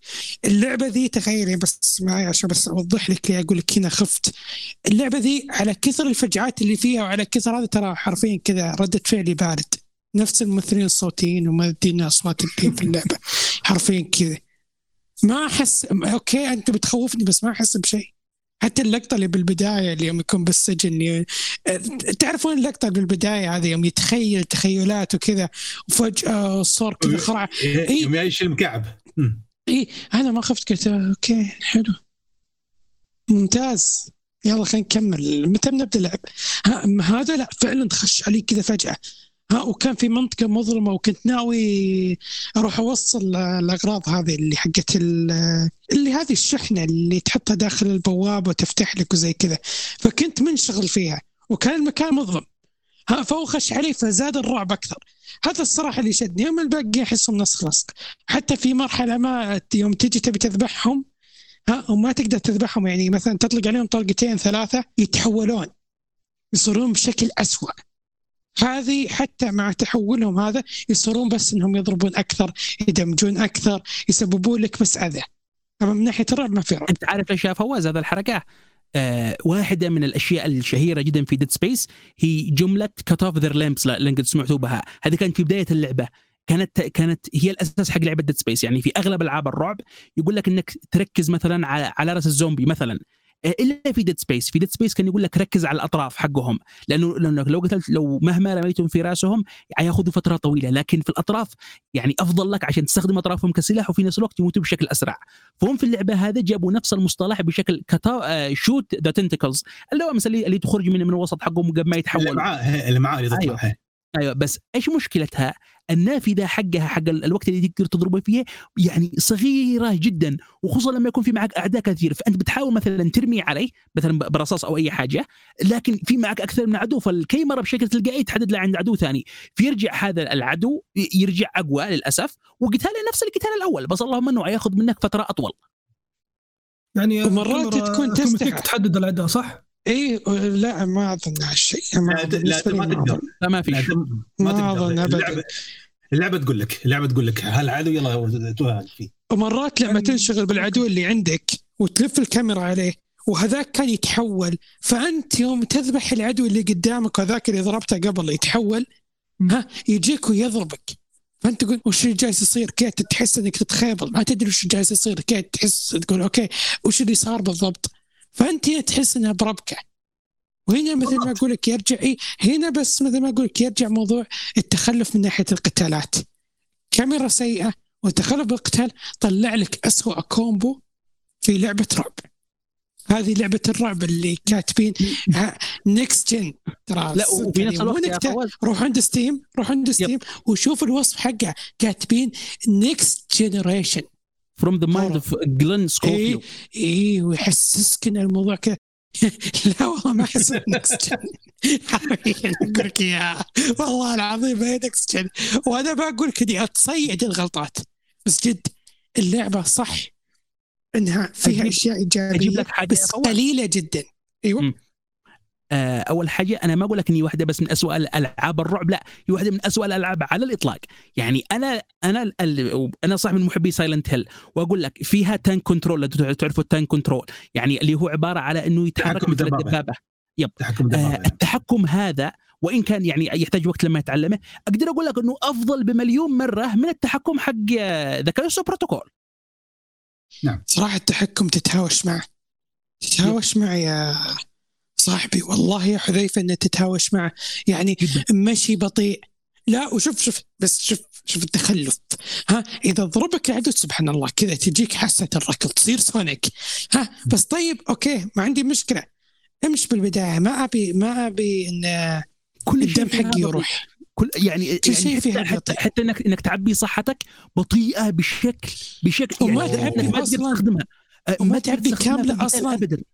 يعني مثلا لقيت لقيت هيل بشق الأنفس. ها؟ هيل ما يكمل كامل. كان يقول هالكامل هذا راح نطلعه منك؟ وبتشوف راح يجيك سبوز وبتشوف. ونظام الحفظ ياخذ وأنت- خمس دقيقة، ثانية لما دقيقة. كلكم كلكم حتسفلون. بس لا تقطعون بعض. ترى ترى- بطلع الكروت الحمراء. لا تقطعون بعض. عشان بس آه، آه، كل واحد ياخذ راحته في الت- في التسفيل. خلينا نخلص من فواز واللي عنده إضافة بعد فواز آه، آه، ناخذها منه عشان إحنا أتوقع يعني أتوقع إنه إحنا طولنا في ال gameplay مرة. ف... اي مرة بس بس إنه في شغلة. يعني سوي لي قاعد لا تقطعون okay خلاص بس إيه، فواز. نظام الحفظ بس بشكل مختصر. okay. نظام الحفظ صراحة يعني متأخر يمكن حتى ولا يقل عن يعني عشر سنين. ما يصير. وارجع أقول ما يصير إني أهيل وأجهز نفسي وأروح مثلا آه، أسوي reload لسلاحي أجهز نفسي أشحن السلاح حقي أروح والله أجهز نفسي كذا. ولما أموت أعيد هذا كله من البداية. يعني إذا كان heal ك قبل ال checkpoint ها قليل راح ترجع وهو قليل. ما سويت آه، وش اسمه إعادة شحن سلاحك راح يكون على نفسه. نفسه بالضبط. يعني مثلا لو في ثلاث رصاصات وأنت ما سويت له reload لا راح يبقى على ثلاث رصاصات. فهذا فوق يعني تخيل تشيل هم. يعني إذا مت تشيل هم. تقول okay ها. وش أسوي الحين؟ إي نعم. أول شيء أسوي اني heal وبعدها أسوي reload وبعدين آه، وش أسوي بعد؟ يعني تكرر السالفه ثاني مرة وثالث مرة ورابع مرة. فنظام الحفظ صراحة ما أدري إيش ال- اللي حطه. وما أدري من اللي اخترعه. وترى هذا مو رعب هذا تخلف هذا شيء غلط. كخه لا عاد تسويه. ناس خلاص وصلنا لجيل جديد. تروح ترجع للجيل ال PlayStation 2 مدري PlayStation 3 بدايته لا ما يصير. حرام عليك يا أخي. يعني أتوقع الناس كانوا ينتقدون القرية إنه يقول لك ليش لما نرجع من الحفظ الدم يكون full ورصاص full والأمور هذه؟ أتوقع لو لعبوا ذاك ذاك بروتوكول آه، يعني ما عاد بيفكرون ينتقدون هذا الشيء يعني. يقولون الحمد لله إنه القريه تسوي زي كذا ونفتك من آه، المشوار. كل يعني فوق آه، غث الموتى نفسها تشيل الغث إنك ترجع تعيد كل شيء من جديد. اي وتعيد من جديد وتكرر مع كل موته okay تكرر وتكرر وتكرر لين خلاص تقول خلاص بسكر اللعبة بأخذ راحة منها. هذا هي. آه تمام. س- سالم عندك شيء تضيف؟ أنا- والله بس أنا كسبة شو أقول أنا؟ أنا كنت بعلق يعني على مسألة ال- شو اسمه العلاج okay. يعني كنت بقول ازيدك كنت بقول حق فواز أزيدك من الشعر بيت. سعر الإبرة العلاج في المحل 500 ليش؟ ليش غالية؟ لقينا منافس حق. Gran Turismo 7 اي أنت تعرفون شو الشيء الرخيص في اللعبة؟ اللي اللي يعني بسعر تراب الذخيرة.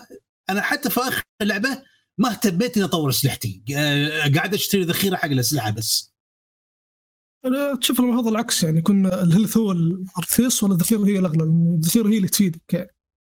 آه حذيفة هذا لو كانت؟ لعبة رعب بقاء أيوه يا يا, يا فات آه، تخيل الاولويه للصحة على الرصاص. حضرتك لو كانت لعبة رعب على البقاء لكن هذه لعبة أكشن رخيصة بتسوق نفسها على أساس إنها لعبة رعب. بس. آه تعليقا على كلامكم من موضوع الصحة ما صح إنه لما يموت. أنا ضد موضوع إنه لم لما تموت الشخصية رجعها لي بصحتها الكاملة. لا. بس الشيء المزعج في كاليستو هو أنت عارف إيش؟ الوقت الكثير اللي بيضيع عليك وقت ما أنت بترجع تفعل هذه الأشياء كامل. بمعنى يعني لو نأخذ مثلا Dead Space Dead Space كان مجرد ضغطة زر واحدة ويرجع لك الصحة حقك اللي كانت دائرة. يعني إذا انت إذا أنت نابت تستخدم السلاح ال- حقك مثلا بتأشر عليه مجرد ما تضغط دائرة. إذا في معك أنت صحة في ال في في في ال يعني مع اللاعب نفسه خلاص يستخدمها بشكل تلقائي وف- وفي وفي جزء من الثانية حتى. عادي. ليش؟ لأنه يقول لك أنا ما أخرجك من الجو العام انه لازم أخليك 15 ثانية وأنت بتشوف animation بطيء جدا وهو وهو بيعبي دمه. ال reload برضه في نفس الوقت اختيار الأسلحة برضه كان سريع بشكل كبير جدا. لهذا أنت يمكن تقول ما فيش عندي مانع إن في إنه إنك تخليني أعيد هذه الأشياء كاملة لأنه يعني بلا مبالغة تأخذ مني ثانية أو أقل من ثانية حتى وأنا وقت القتال إني مثلا أعبي صحتي وأبدل بين السلاح وأفعل له آه، إعادة تلقيم مثلا reload له. آه، المشكلة هنا هو إنه اللعبة نفسها يعني أقول لك مثل إيش؟ تذكروا مثلا الأشياء اللي الناس انتقدوها مثلا في ردد وموضوع المبالغة في الواقعية حقها بشكل كبير جدا. صح. آه، من ناحيه من ناحية أو إنك لازم مثلا علشان مثلا تاخذ لوت أنت لازم ما تنزل. وهذا شيء برضو موجود في في كالستو عشان تاخذ لوت ما ينفع إنك تاخذ بس بضغط الزر لا لازم ما تنزل الشخصية حقك وتاخذه وتمد يدها وتاخذه. نفس الأشياء هذه المزعجة اللي كانت من زيادة الواقعية هي الأشياء اللي تخرب. يعني في أشياء أيوه خليها لي واقعية في الألعاب بس في في أشياء المفروض إنك ما تخليها لي واقعية لأنها ب يعني تحسها حاجة مزعجة أكثر من إنها حاجة تخليك تدخل الجو العام. يعني مثلا أنا ماشي مثلا ولقيت لوت أو مثلا قتلت واحد من الأعداء و- و- ومعه لوت لازم أنزل بجسمي اللاعب ينزل آه، جيكوب وياخذ آه، ال- اللوت ويمد يده له. حاجة مزعجة صراحة. آه، فهذه هي المشكلة، المشكلة مش في نظام الحفظ حقه بق- بقدر ما هو إنه التمطيط يعني في أي صغيرة وكبيرة في اللعبة نفسها. لما اللعبة تأخذك 15 ثانية علشان تهيل يعني آه، انسى موضوع إنك تقدر تهيل وأنت بتقاتل يعني حرفيا خلاص أنت كملت مثلا تقاتلون في غرفة هيل هذيك الساعة ليش؟ لأنك مجرد ما تنتقل مثلا لقتال ثاني مستحيل عاد تقدر تهيل آه، وأنت عندهم. فهذا هي ال- الموضوع ال- موضوع ال- تقدر تقول عليها الصحة ما صح للأسف حقهم. إنه المبالغة الشديدة في الواقعية. آه تمام.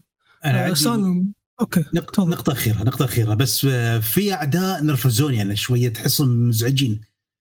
مش مزعجين بشكل كبير لكن يعني ما ما يسببون لك دمج عالي لكن مزعجين. ناس هذه الطفيلين يطلعون من الصناديق ويعضونك هذا شفته يعني حركة رخيصة يعني ما أحس أضافت شيء. ومن غير هذا العدو اللي يكون داخل نفس نفس بيضة وفجأة يطلع ويقعد يعض رقبتك من بعيد يمتد مثل الحية وإذا تقعد تطعن فيه عشان يروح يعني المشكلة أنت ما يمديك إذا تبغى تطلع سلاحك تبغى تضربه من بعيد فجأة تحصله يلطشك. شيء شيء رخيص جدا بس. اللعبة مليانة jump scares من هذا. هذا هو عندهم الرعب من نفس مطورين Dead Space وهذا هو عندهم مفهوم الرعب إنه يجيب لهم jump scares رخيصة. ممكن شوف هذا ال jump scares ممكن تكون مرعبة في مرة أو مرتين بس.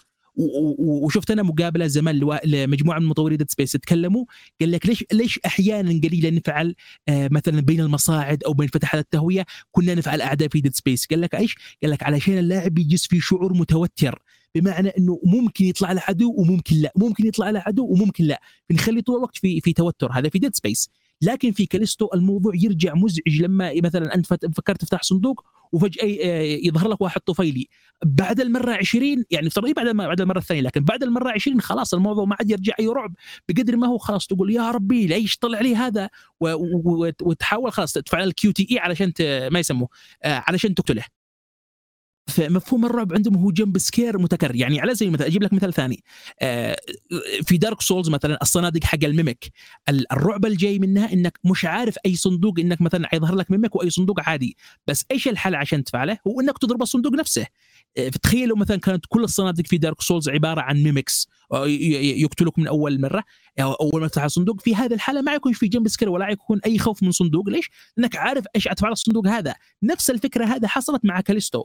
أو أنا أنا أفتح الصندوق هذا أو أفتح الخزنة واحتمال بلا مبالغة 50% يظهر لي طفيلي. خلاص موضوع إنه الرعب نفسه والتوتر اللي جاي من هذا الشيء اختفى تماما. نعم. تمام ننتقل للموسيقى والصوتيات. آه، الصوتيات آه، دام ذكرها فواز إنها شيء كويس من الجانب التقني فبغى يتكلم عنها. شوف الصوتيات كانت من العامل الرهيب بإحساسك للوحدة. فعلا. تحس بالعدو تحس بحركته تحس يعني بالأصوات اللي بالخلفية.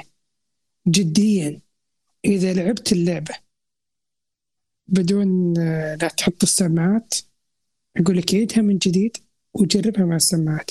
أدري أن الطلب يعتبر كبير جدا بالذات مع السلبيات لكن أنت فقدت نص من المتعة حقت اللعبة. جديا. في أشياء جدا ممتعة صوتيات.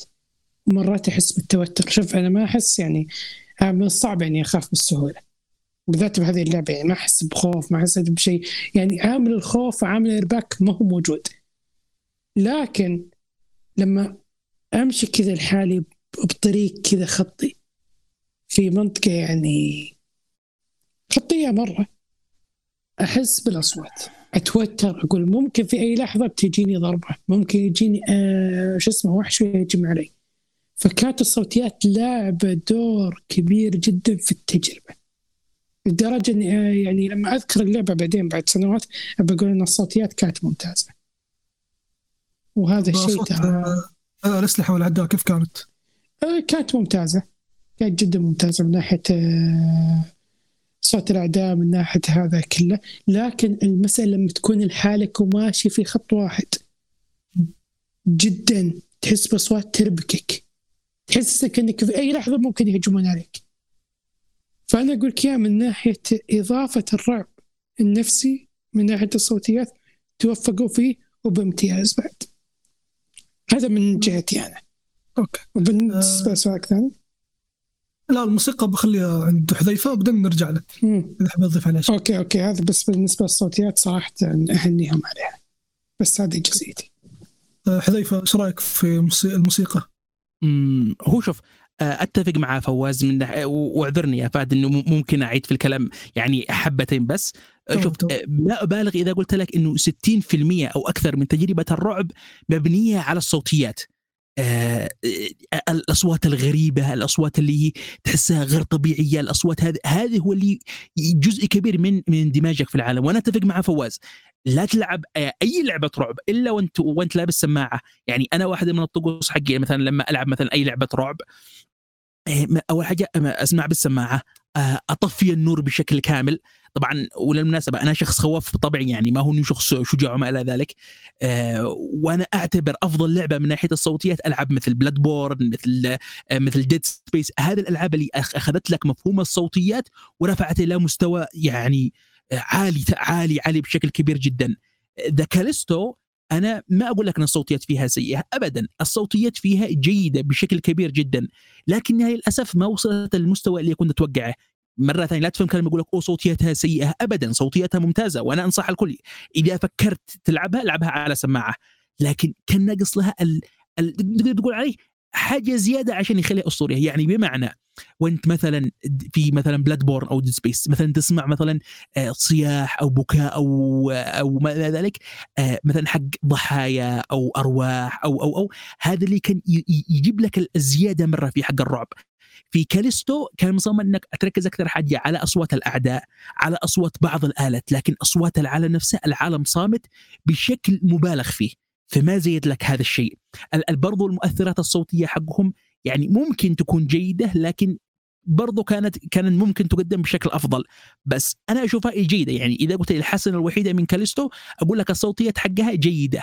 لكن الموسيقى لا صراحة يعني ال- ال- الموسيقى ما أقول أساسا يعني إن فيها موسيقى أصلا من كثر ما هي يعني متواضعة مع إنه في القصة الصوتية حقهم جابوا جابوا موسيقى كانت ممتازة وهذا شيء غريب يعني صراحة منهم. بل بل أقدر أقول لك إنه حتى في القصة الصوتية حقهم الصوتيات والمؤثرات حقهم آه، كانت حتى أفضل. يعني مثلا في في في في القصة الصوتية طبعا بدون حرق كانوا بيلاحقوا عبارة عن شيء متحول في في في في المحطة. في Helix Station كنت تقدر تسمع مثلا من آه، من حركته. مثلا آه، آه، يعني تعرف تتخيل ما نوع الوحش هذا. كانوا بيقاتلوا مثلا فيران متحولة عن طريق الاشعاع كنت تسمع أصوات الفيران هذا و- وهي تمشي وهي تتجمع وهي تاكل لحم و. كانت تبني لك الجو الزيادة. في كاليستو الأصوات موجودة وإن كانت جيدة لكن ما أخذت حقها آه، سالم. يعني الحين خذ راحتك في الصوتيات والموسيقى آه، الجماعة يعني قالوا كل اللي في بالي آه، فأنا بختصر الموضوع. الصوتيات في اللعبة يعني فعلا أنا بالنسبة لي نفس ما قال فواز جدا ممتازة. أنا لعبتها على المسرح المنزلي آه، وكنت رافع الصوت عشان أحس بالأجواء. فعلا يعني أنت تحس بالتوتر خاصة يعني خاصة يعني لما يطلع لك اللحن لما تدخل في منطقة جديدة يطلع لك لحن يخليك تتوتر يمكن في شيء بيطلع لك ما بيطلع لك شيء. آه يعني هذا الشعور أنا حسيته على الأقل في أول نص من اللعبة. يعني حسيت بالتوتر بالقلق يعني نوعا ما وهذا وشي آه في النص الأول من اللعبة. لكن لما دشيت في النص الثاني حسيت عمري تعودت على jump scare. تعودت يعني يعني صارت الأشياء متوقعة جدا فصرت نادرا ما أخاف. لأن خلاص الموضوع صار. صار يعني مكرر. آه فشفت الموضوع عادي. الصوتيات نفسها كجوده كهذه ممتازة. لكن مع مرور الوقت يعني بسبب طريقة تقديمهم لها موضوع يصير مكرر. آه، فواز عندك إضافة بخصوص الموسيقى؟ لا لأني ما أحس انه كان في موسيقى. هو في موسيقى أصلا فيه؟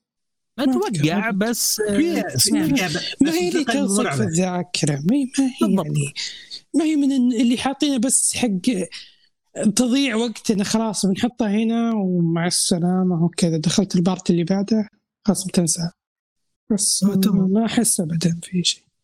آه، ننتقل للأمور التقنية. بيكون آه، كلام فقط عن ال PS 4 وال PS 5 طبعا إحنا عارفين المشاكل الموجودة في ال PC والموجودة في في ال Xbox لكن غالبا هذه المشاكل يعني بتوقعات الناس بتوقعاتي أنا الشخصية هو بسبب إن في مطورين من سوني ساعدوا في تطوير The Callisto حسب الكلام اللي عددهم ما بين 200 و 150 مطور. فممكن هذا أحد الأسباب آه، إنه نسخة ال PS 5 خصوصا كانت ال- ال- الأفضل. يعني مو الأفضل من ناحية إنه هي أحسن شيء آه، لكن الأفضل ما بين النسخة الباقية وبرضه من ناحية دعم ال DualSense والأمور التقنية اللي تخص ال PS 5 لحاله. فخلينا نقول للأسف ما ما في أحد منا لعبها على ال PC أو على ال Xbox عشان آه، نسفل فيها زيادة. لكن نشوف تجربة الشباب مع أجهزة ال PlayStation سواء ال PS 4 أو ال PS 5 فخلينا نبدأ من عند حذيفة. آه، كيف تجربتك مع الجهاز آه. مع 30 frame؟ طبعا للناس المهتمين بشكل أكبر Digital Foundry جاب تحليل ممتاز للعبة هذا وطبعا الب- ال PlayStation 5 كنسخة هو يعتبر الأفضل. يعني حتى حتى أفضل من ناحية ال PC كأداء تقني حتى. آه، طبعا أنا بالنسبة لي أنا لعبتها على ال Four. طبعا من الأشياء اللي لاحظتها إن اللعبة مش 30 frame. يعني اللعبة 27 26 ممكن أحيانا تطلع 29 لكن ما هي 30 ثابتة. آه، فيها يعني أحيانا بسيطة دروبات لكن بشكل عام آه، ما هي الشيء اللي يخليك تخرج من الجو العام حق اللعبة يعني فيها دروبات و. لا. مع بطل الشخصيه هذا الشيء صعب تلاحظ أصلا.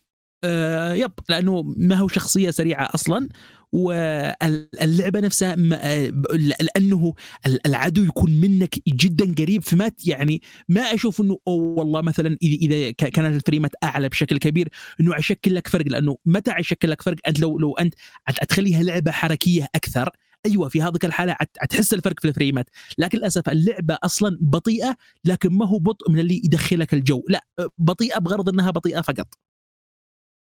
okay. طيب وجدت جلتشات ولا الأمور كانت ماشية؟ لا ما صراحة ما وا- ما واجهني أي glitch فيها. okay ننتقل لتجربة ال Five نبدأ عند فواز. تكلم عن التجربة نفسها زي- هل وجدت جلتشات ولا لا؟ زي ما قلت فعلا تجربة آه، بلاي ستيشن 5 كانت الأفضل بلا منازع بالذات مع تدعيمها مع خصائص ال control حقت ال PlayStation 5 كانت يعني حاجة خرافية. لكن من ناحية تجربتي أنا فعلا كان في ثبات بالفريمات. بعض الأحيان خلينا نقول يعني فوق ال 80% لكن في بعض الأماكن من المستحيل أتجاهل فكرة أن في انخفاض في الفريمات. أحاول أقول أن لا هذه النسخة الأفضل. Digital Foundry قاعد يمدح فيها ناس كثيرين يمدحون فيها ويعني أشرف عليها من قبل مطورين ومن الكلام بس المشكلة الكبيرة فيها أن في انخفاض بالفريمات.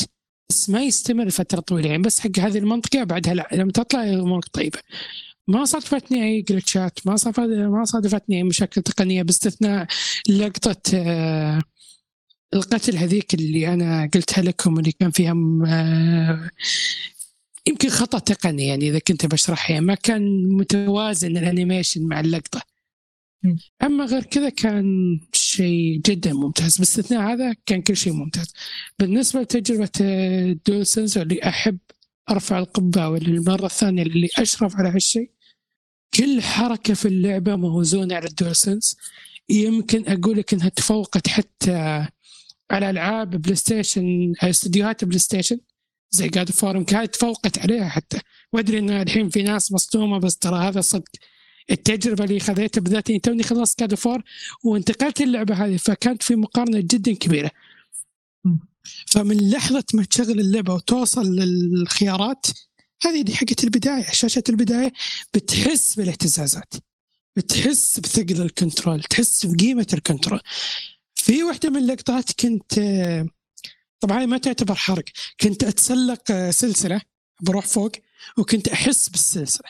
تخيل يعني. ما أبالغ لك. كنت أحس بثقل السلسلة على ال control حقي. شيء خرافي. ومع الأصوات كان combo جدا ممتاز. عشان كذا أقدر أقول لك إياها بكل صراحة. إذا كان عندك PC Xbox Series PlayStation 5 وناوي تشتري اللعبة طبعا لا تشتريها الا بتخفيض 50% أو 60% أقل شيء جربها على ال PlayStation 5 تشكرني. جدا تشكرني بالذات إذا فعلت قدرات ال DualSense يعني مو تقفلها بعدين تلعب بعدين تقول ما احس بشيء لا. شغل القدرات حقت ال DualSense وجربه. بتكون شيء وتجربة جميلة بكل المقاييس بالذات من الناحية التقنية.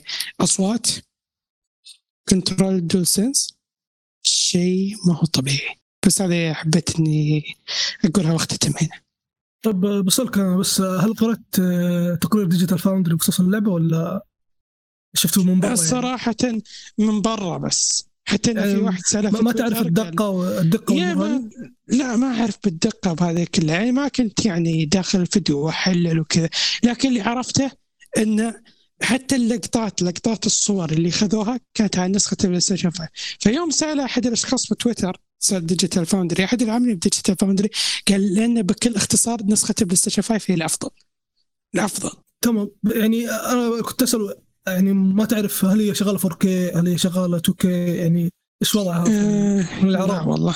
لا أنا أعرف إنها والله. 60 frame لكن موضوعها ما لا لا لا ما أدري عنها أنا. بس شفته كذا يعني رؤوس أقلام بس. آه، مثل ما ذكرت سابقا خلينا حل- خلصنا كل جوانب آه، آه، الموجودة عندنا بخصوص اللعبة بشكل يعني بدون حرق. فالدقائق القادمة بتكون آه، حرق للقصة. فاللي مهتم باللعبة وناوي يجربها وناوي يلعبها بعد ما سمع آه، ال- ال- الكلام كله هذا عنها آه، الأفضل أنه يطلع. وشكرا لاستماعك. آه، ف وأتمنى أن اللعبة تعجبك إذا أنت قررت تشتريها. فخلينا نبدأ في جانب حرق القصة فقط. عند حذيفة. هو شوف ال- القصة حقها أول حاجة ما بيش فيها أي حاجة عميقة ممكن إنك تقول أوه والله في في يعني جانب يشفع للعبة. للأسف الشديد لا. واحدة من الأشياء اللي أنا مدحت فيها Dead Space إنها واحدة من أفضل القصص اللي قدمت في في عالم الألعاب عموما وألعاب الرعب خصوصا لأنه ألعاب الرعب مثل ما اتفقنا مش الكل بيركز على موضوع القصة الجيدة.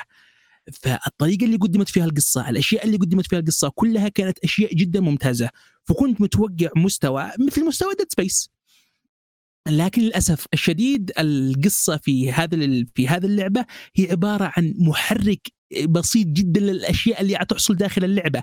ليس إلا. القصة تتكلم على بطل اللعبة آه، جاكوب لي اللي يعني اسمه والله من كثر ما لا ني- ني- نسيت يعني اسمه. آه، بعد إيش تذكرته؟ واللي واللي هو بيقولنا مثل ما قلنا إنه بيشتغل آه، كموصل الطرود بين أكثر من من مكان وكان وكان بيوصل طرود من يوروبا واحدة من المدن في المشتري إلى كاليستو اللي هو واحد من الأقمار اللي اصبح اللي أصبح الآن عبارة عن سجن فقط.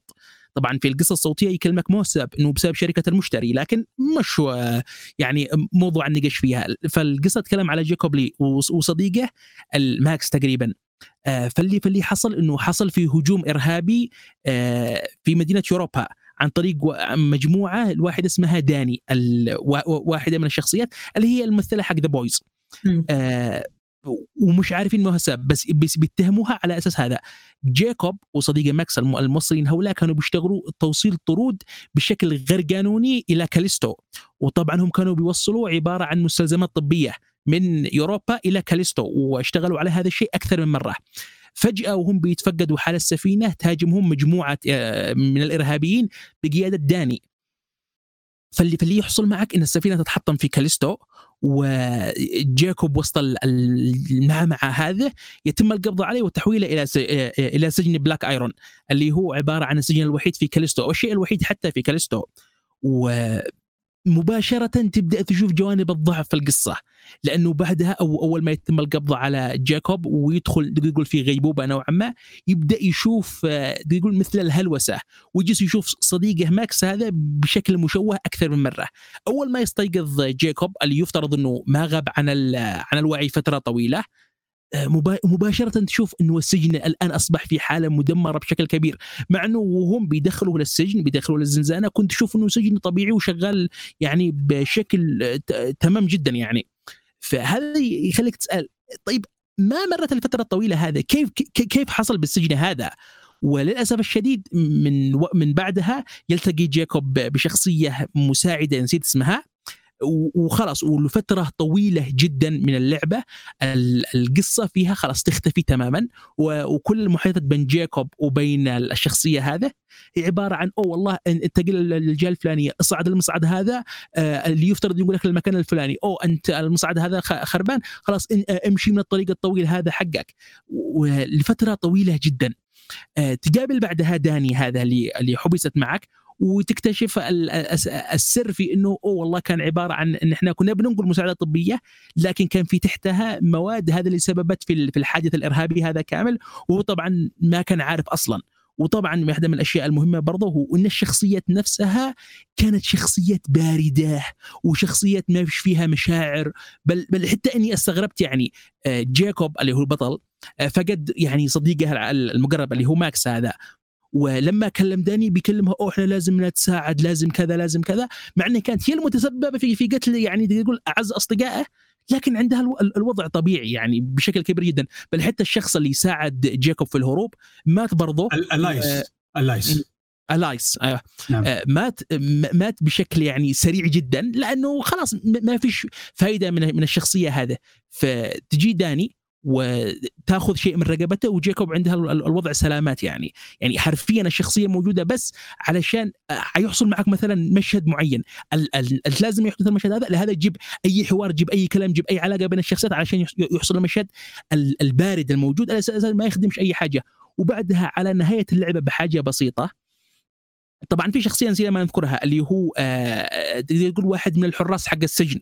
اللي اللي على أساس إنه الشرير حق حق المسلسل هذا أو مش حق المسلسل حق حق اللعبة هذه اللي حرفيا ما فيش معدر أو أنا اشوفني أنا شرير لأنني شرير وبشكل كرتوني يعني حتى ما هو ما هو بشكل يعني ممكن مقنع شوية.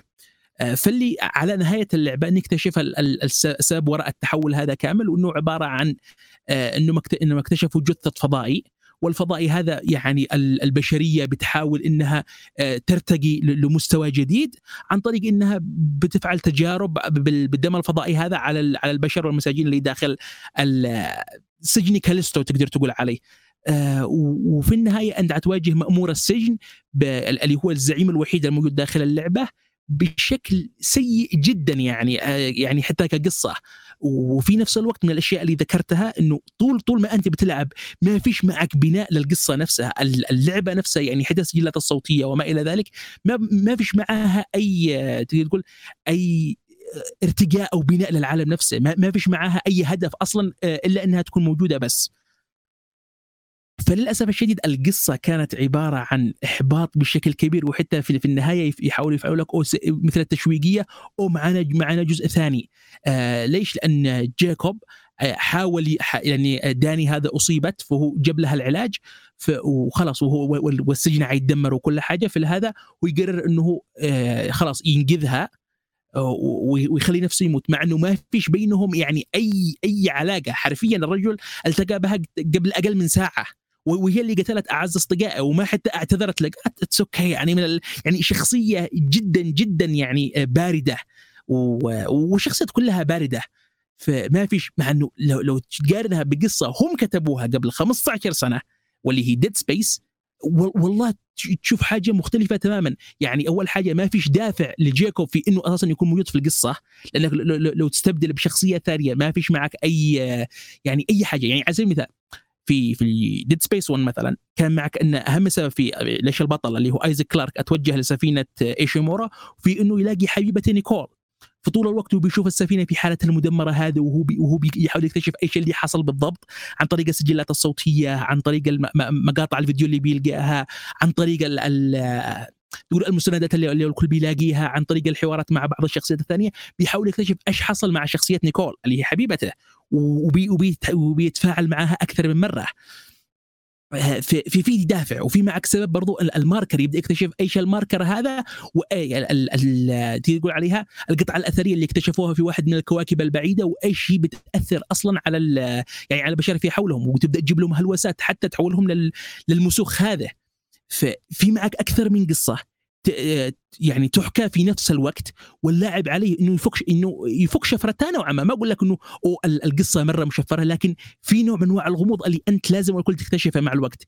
في هذا الجو في كاليستو ابدا الموضوع إنه يقدم لك بطريقة سينمائية يغلب عليها ال- الحوارات اللي ما فيش فيها أي داعي وموضوع إني- إنك تبني إنك تبني العالم نفسه للأسف هذا كان شيء يعني غير موجود. مع إنه أنا كشخص مثلا سمعت الروايات الصوتية حقهم اللي هي Helix Station كنت رافع امالي لأنه هذا كانت قصة ممتازة.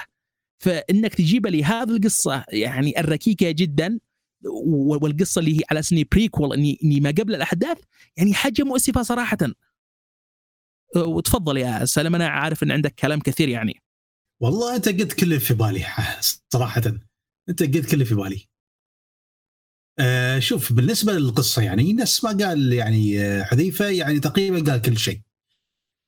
الشخصية هذه نفس ما قال داني يعني حرفيا يعني آه، حاشينها ودخوله يعني حتى يعني ما كان يعني كيف أقول؟ كانت شخصية مستفزة يعني كانت شخصية مستفزة.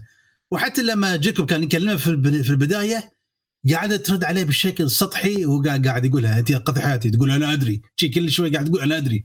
يعني تحس متسلطه تفهم يعني تبى تراوينه إن هي فاهمة كل شيء هو ما يفهم. زين ولما خلينا نتكلم على الجزء لما أنت تبغى تنقذها من الفيروس. أنا حقيقة من كثر ما كنت كاره الشخصية تمنيت لو إنك ما تقدر تنقذها. لو في خيار إنك تخليها تموت كان خليتها تموت أنا. لكن يعني طريقة الإنقاذ وأنا آخر شيء أنا راح أصير آه، مثل ما يقولون الفارس الذي سينقذ حبيبته يواجه ال final boss زين؟ وآخر شيء أعطاها اللبره العلاجية و... وآخر شيء يعني نفس الكليشيه اللي قاعدين نشوفه في أغلب الألعاب لما كانوا بيشهدون من الانفجار انت روحي أنا راح أكفر عن أخطائي. يعني شيء يعني شيء نفذ بشكل كبير في القصة يعني.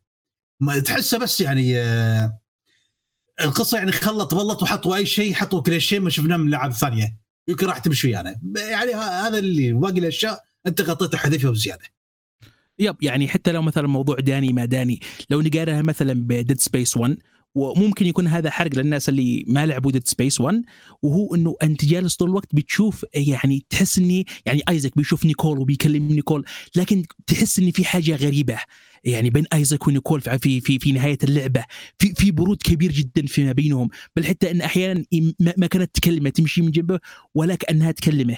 في نهاية اللعبة نكتشف إن نيكول ميتة من من, من فترة طويلة وانه كل اللي بيشوفه ايزك كانت عبارة عن هلوسات الماركر كان يفعلها في عقله علشان يتحكم فيه.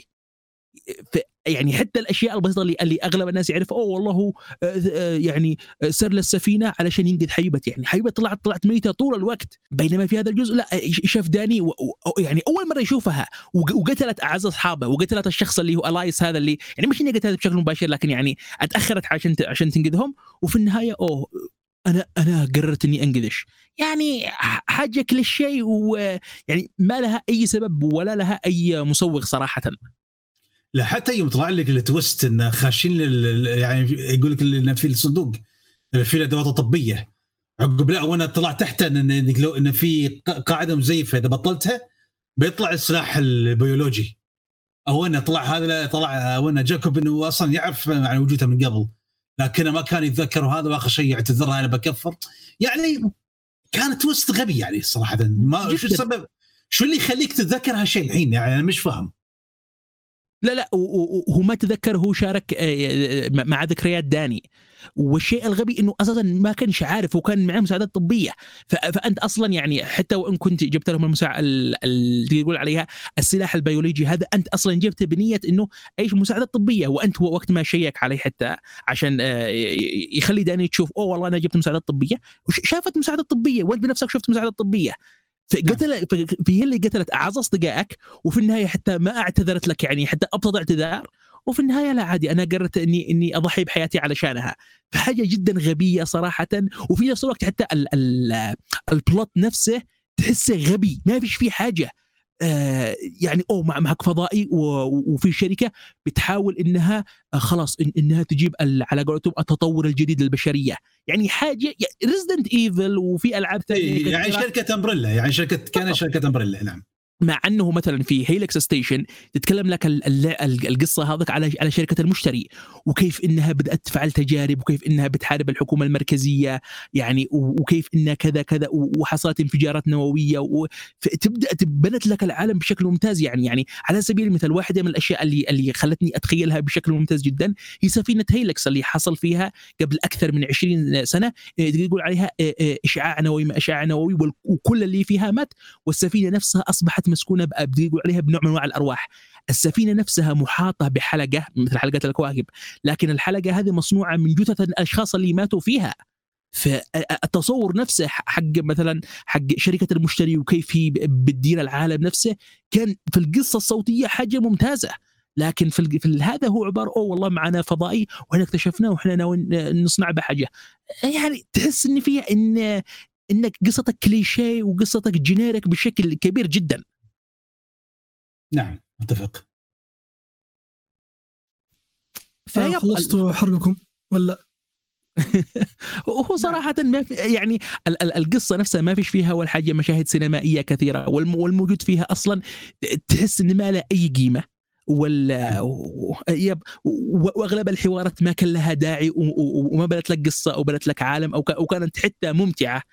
فيعني حتى ما تقول نحرق. إحنا الآن بنتكلم بنفضفض وإحنا بنحاول نذكر أساسا إيش حصل لأني والله إن في أشياء كثيرة أنا نسيتها في اللعبة هذا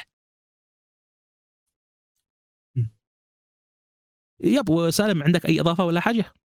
إيه والله بس هذا اللي عنده. فعموما ال- القصة صراحة كانت يعني إحباط كبير جدا بالنسبة لي لأنه لا كان في معك gameplay يخليك تستمتع فيها ولا كان معك قصة تقدر تشدك ولا كانت أقدر تستغل العالم اللي اللي حاولت هي تبنيه فشوف أنصح أي أي واحد إنه يفكر يلعبها إنه ما يشتريها إلا على تخفيض بلا مبالغة 60 إلى 70% آه، لأنه حرام انك إنك تدفع سعر اللعبة كاملة في في في لعبة مثل هذا. لا وعد وعد المشكلة انه شوف أنا أنا مش ضد إن إن الألعاب تكون قصيرة ابدا. يعني إذا أنت تجيب اي لعبة حتى إن شاء الله تسع ساعات بس لعبة ممتعة وما تحس بتسع ساعات عادي.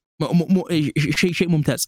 لكن إنك تجيب لي لعبة أنا ختمتها تقريبا في ثمان أو تسع ساعات وحسيت فيها بتكرار كبير وحسيت فيها بملل آه، وما وما وما أشوفش إن في والله فيها عنصر مميز. يعني أنا أشوف إنه حرام اني إني أنصح أي واحد إنه يشتريها. يعني حتى لو كان بتخفيض 50% أنا بس الشيء اللي مش فاهمينه ليش ما حطوا new game plus هالشيء غبي يعني على الأقل بيمديك في في ال run الثاني إنك تلفل باقي أسلحتك. صح. آه هو وانت عارف متى ينزل؟ حينزل في شهر اثنين. في نهاية شهر اثنين قالوا. new game plus yep. شو الفائده؟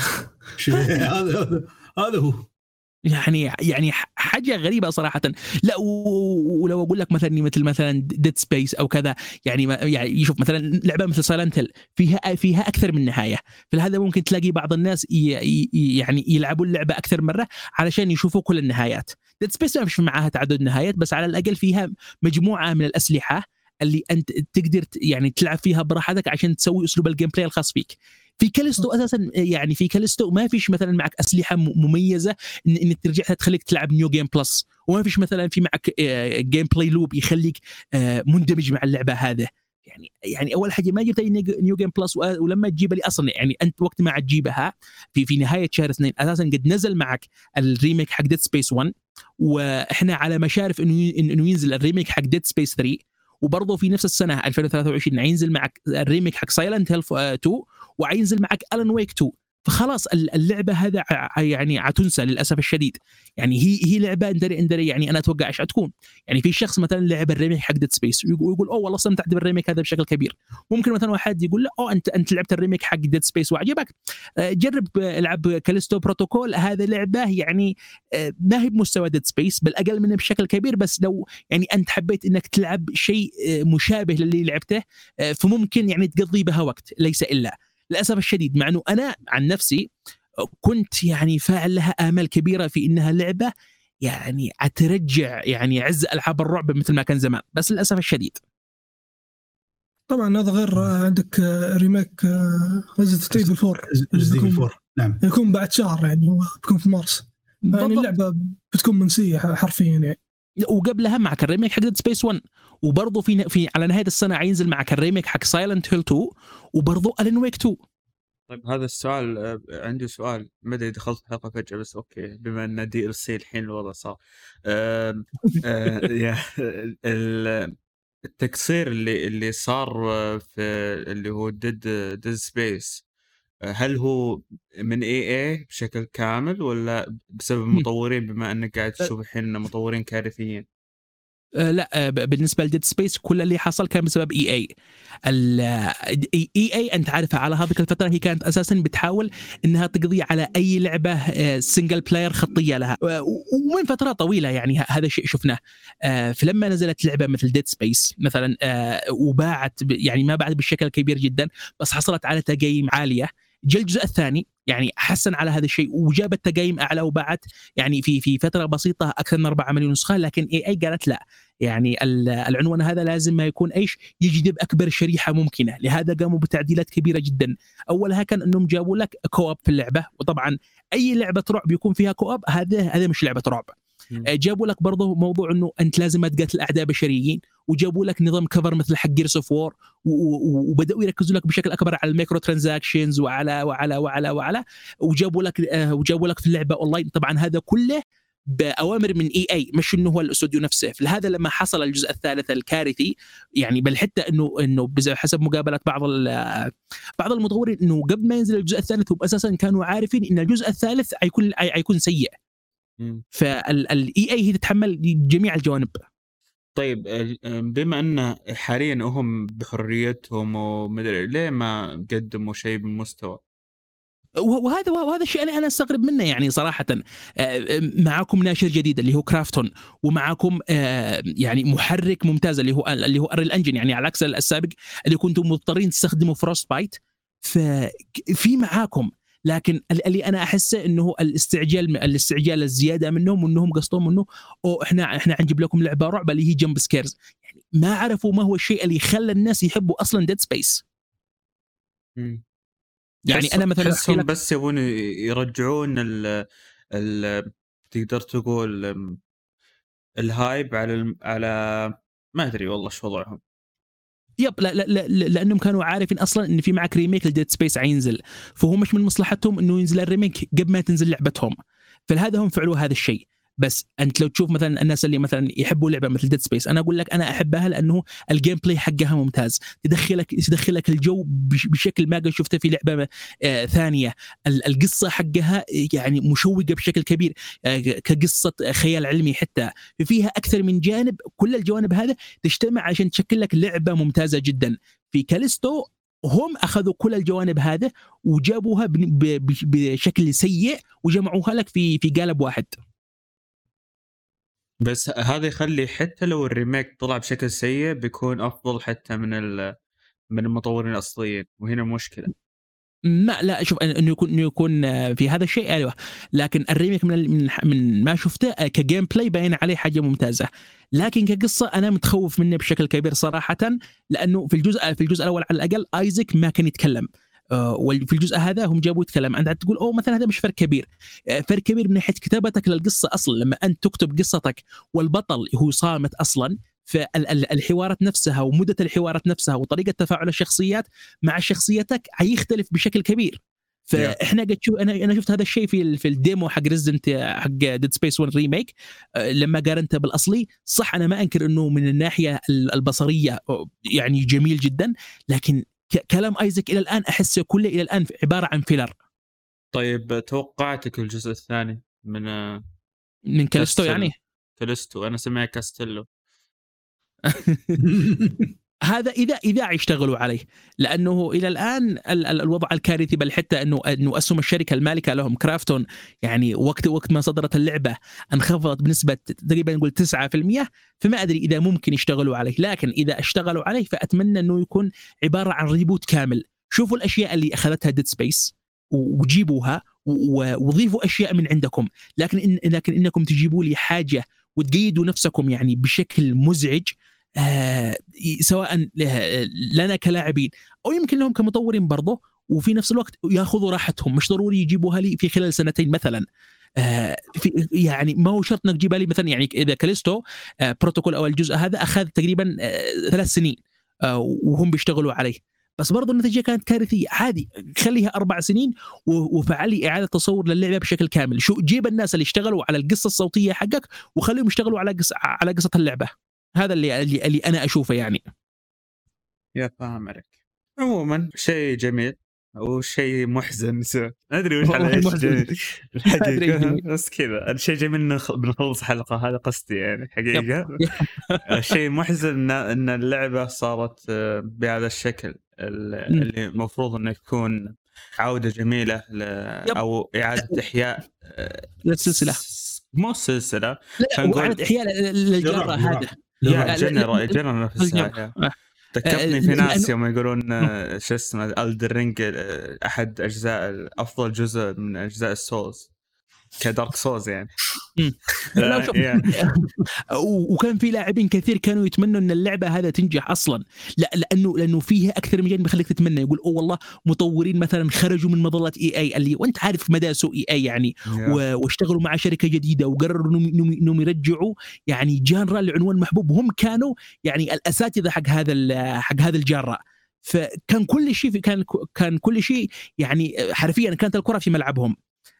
وكان في هايب غير طبيعي للعبة هذا. أنا أقول لك أنا كشخص ب... وأنتم عارفين هذا الشيء أنا يعني أكثر إنسان يعني مش أكثر إنسان يعني أنا أكثر الناس اللي ما يتفائلوا في أي حاجة. لكن اللعبة هذا كنت رافع امالي عليها بشكل غير طبيعي. بس للأسف الشديد يعني آه، هذا يور هذا يوريك أهمية إنه لا تتوقع أي حاجة. دائما اقتل ال hype عندك. لا يا وأنت استنى يعني آه، حاب السلسلة ومسوي مسوي مقطع لتاريخ السلسلة عموما وكيف إن EA ظلمت المطورين. yep. فلما الحين أنت تشوف المطورين بكامل قدراتهم وإمكانياتهم يسوون شيء بهذا الكارثة فطبيعي راح تحزن راح تتضايق من هذا الشيء. بشكل و- كبير صراحة أنا وطبيعي راح تكون متحمس أساسا إن تقول هذول طلعوا من ظل إي إي فراح يقدمون شيء ممتاز بالاخير يطلع شيء. متواضع جدا وحتى ما هو متواضع اسوء حتى من متواضع مقارنة بطموحاتك. فمتفهم جدا ردة فعلك يعني.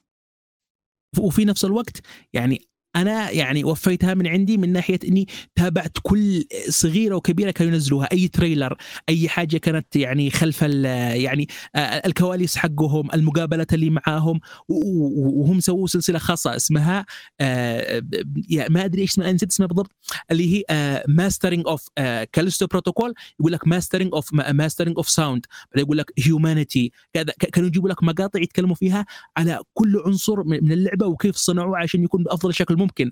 وأنا تابعتهن كامل. آه،. فكنت وكل الكلام اللي يكونوا اللي كانوا يذكروه كان كلام حاجة ممتازة يعني وكانوا يذكروا اقتباسات وكانوا يذكروا أشياء. يعني حتى من Dead Space فكنت باني توقعات كبيرة جدا صراحة.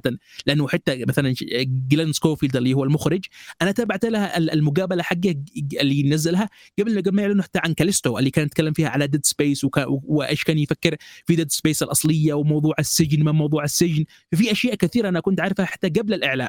فهذا اللي زاد لي حماسي لكن للأسف الشديد هذا يكون درس يعني لي اولا وأي واحد يعني يحب إنه يستفيد إنه لا ترفع ال- ال- المستوى آمالك عند يعني ألعاب ال triple A لا ترفع مستوى آمالك عليهن لا وهو عموما يعني أنت حسب اللي وضح لي إن السيناريو حق Cyberpunk قاعد يتكرر وياك أساسا في هذه اللعبة. بحيث يب. تسويقيا آه بس أخف. إي وضحوا إن اللعبه آه، عظيمة وإن ف- تمتلك لور عميق ومن السوالف وفي الحقيقة طلعت لعبة ناقصة أساسا الحقيقة. وإن فعليا آه، حتى مو بس ناقصة الأشياء اللي طبقتها بجودة جدا ضعيفة صحيح ب- ب- وحتى مثلا بعض نقاط القوة فيها يعني بس بس حتى مثلا س- Cyberpunk ولا تفهم كلامي غلط. كانت لعبة كارثية وهذا يعني نقطة صفحة سوداء في تاريخ CD Projekt Red. والمفروض إن ما حد ينساها لكن على الأقل هم لما الآن بيحاولوا يرجعوا يبنوها مرة ثانية هي لعبة عالم مفتوح.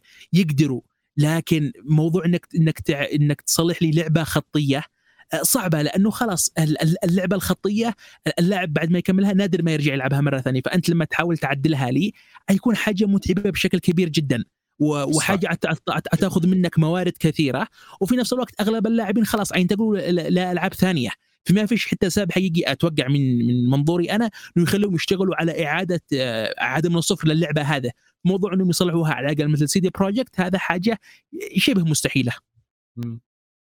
يا فهمت عليك. ورغم إنه حتى حتى بألعاب العالم المفتوح زي حتى سايبر بانك حتى مع تحديثاتهم وتعديلاتهم الكبيره على اللعبة لأن اللعبة لا زالت ناقصة في في أشياء تحسها ناقصة في اللعبة ما تحس إن اللعبة صحيح. كاملة فهنا الفكرة صحيح. يعني, يعني. لا بس أقول لك يعني على الأقل في عالم في لعبة عالم مفتوح ممكن اللاعب يرجع لها مرة ثانية لكن كلعبة خطية آه خلاص اللاعب ينتقل إلى تجربة م... إلى تجربة مختلفة لعبة مختلفة وما يرجع يلعب اللعبة الخطية لأنه ما فيش سبب إنك ترجع تلعب لعبة خطية مرة ثانية حتى لو صلحوها خلاص. لا- لأنك عارف القصة عارف البيئة عارف كل حاجة. يا بالضبط صحيح. أه بس والله ما بي ما نبي زيادة. أه وحتى. بدينا نتوسع بزيادة بخصوص الموضوع. يعطيك العافية فهد. صرت أنا مقدم فجأة سبحان الله. زين يعطيك العافيه أسطورتنا. آه. خليفتي بال- بالتقديم فهد. حبيبي. وخليفة وش اسمه و... واللي نساكم مبارك بعد طيب وش اسمه سالم شكرا جزيلا على طرحك آه آه مو أيوة. على أساس بتكلم عن طباع نهائي إيه تبي تتكلم عن طباع تفضل شوف آه، أنا بتكلم عن طباع النهائي آه حذيفة قال تقريبا كل شيء لكن أنا بقول من وجهه نظري يعني من وجهه نظري. في النص ال- يعني أنا بالنسبة لانطباع عن اللعبة. النص الأول من اللعبة يعني أنا شفت الناس كانت تبالغ وحتى شفت إنه حذيفة كان جدا يبالغ. يعني لما انتقدها يعني أنا أتكلم عن النص الأول بس. النص الأول شفته يعني كلعبة كانت جيدة. كان يعني النص الأول جيد. ما زال كان في عيوب كان في عيوب يعني شو اسمه لكن ما أثرت. لكن لما لما كملت أنا النص الثاني قلت ما حذيفة. شفت عيوب اللعبة الكبيرة يعني النص الثاني من اللعبة هو الحرفية هو الجزئية السيئة فيها. كنت أقول كنت بقول لعبة إنها لعبة رعب يعني كلعبة رعب جيدة صارت لا. صارت لعبة الرعب مال تمشيها حال بس. لعبة تأخذها بسعر رخيص على تخفيض. شوف اللي اللي يبغى توقعات كبيرة حاليا اللي يسمع بودكاست يبغى توقعات كبيرة بخصوصها خفض توقعاتك اعتبرها كلعبة مستقلة بعيدة عن Dead Space يعني لأن هاللعبه يعني اسوء من Dead Space تقريبا في كل شيء. فلا تلعبها وأنت تتوقع شيء يعني بنفس فخامة Dead Space عاملها كلعبة مستقلة وخذها بسعر رخيص. وجرب أنت. هي شوف هي اللعبة يعني آه، بالمجمل يمكن اللاعب يستمتع فيها بشكل ما لأن في إخوان سمعت إن في ناس يستمتعوا باللعبة يعني عيبهم ال combat وال melee وهذا وشي. بس في ناس يعني نفسنا هالامور يعني شفناها حلوة في البداية بعدين صارت مكررة صارت شيء روتيني يعني هي مسألة نسبية. طيب سؤال. فانت نعم. آه، في حال الشخص لعب اللعبة وهو عارف كل السلبيات اللي فيها هل بيقدر يستمتع فيها؟ وعارف كل السلبيات اللي فيها. مم... آه غالبا لا. يعني آه، حتى مع سلبياتها راح تكون مؤثرة جدا. نعم إذا سلبيات يعني إذا كانت سلبيات من قبلنا يعني نحن وضحنا السلبيات بتفاصيلها يا إيه نحن وضحت السلبيات بتفاصيلها فنعم يمكن راح يمكن راح يحس بالسلبيات هذه. لكن هل السلبيات هذه راح تأثر على تجربته؟ يعتمد عليها. يمكن راح يتحملها يمكن ما راح يمكن راح يتحملها يمكن ما راح يتحملها. لكن الحذيفة ما تحملها. أنا بالموت غصب نفسي وفواز نفس الموضوع. يا. هو عموما بس عشان آه، في نقطة أنتم ما قلتوها هو عموما آه، اللعبة ما هي طويلة ولا هي قصيرة متوسط نعم. تقريبا وهي مدتها تقريبا ما بين 12 11 إلى 13 ساعة تقريبا. نعم هاي مدة مناسبة حق لعبة ما تستاهل حتى 60 دولار أو 70 دولار. تستاهل تكون بسعر ارخص يا هو ف بس والله. هذا اللي كن... كنا حابين نقوله و... وشكرا للجميع. فواز طلع في نص الحلقة بس لأنه آه، انشغل. آه، كان ممكن يتواجد آه، علي بس إنه صار معه ظرف وما تواجد. فبس والله. يعطيكم العافية نراكم على خير إن شاء الله. ولا وإلى اللقاء. بس أنت انهي يا فهد أحسن. أحس أنا. سكت خلاص طيب. مع السلامة. إلى اللقاء. في أمان الله. مع السلامة.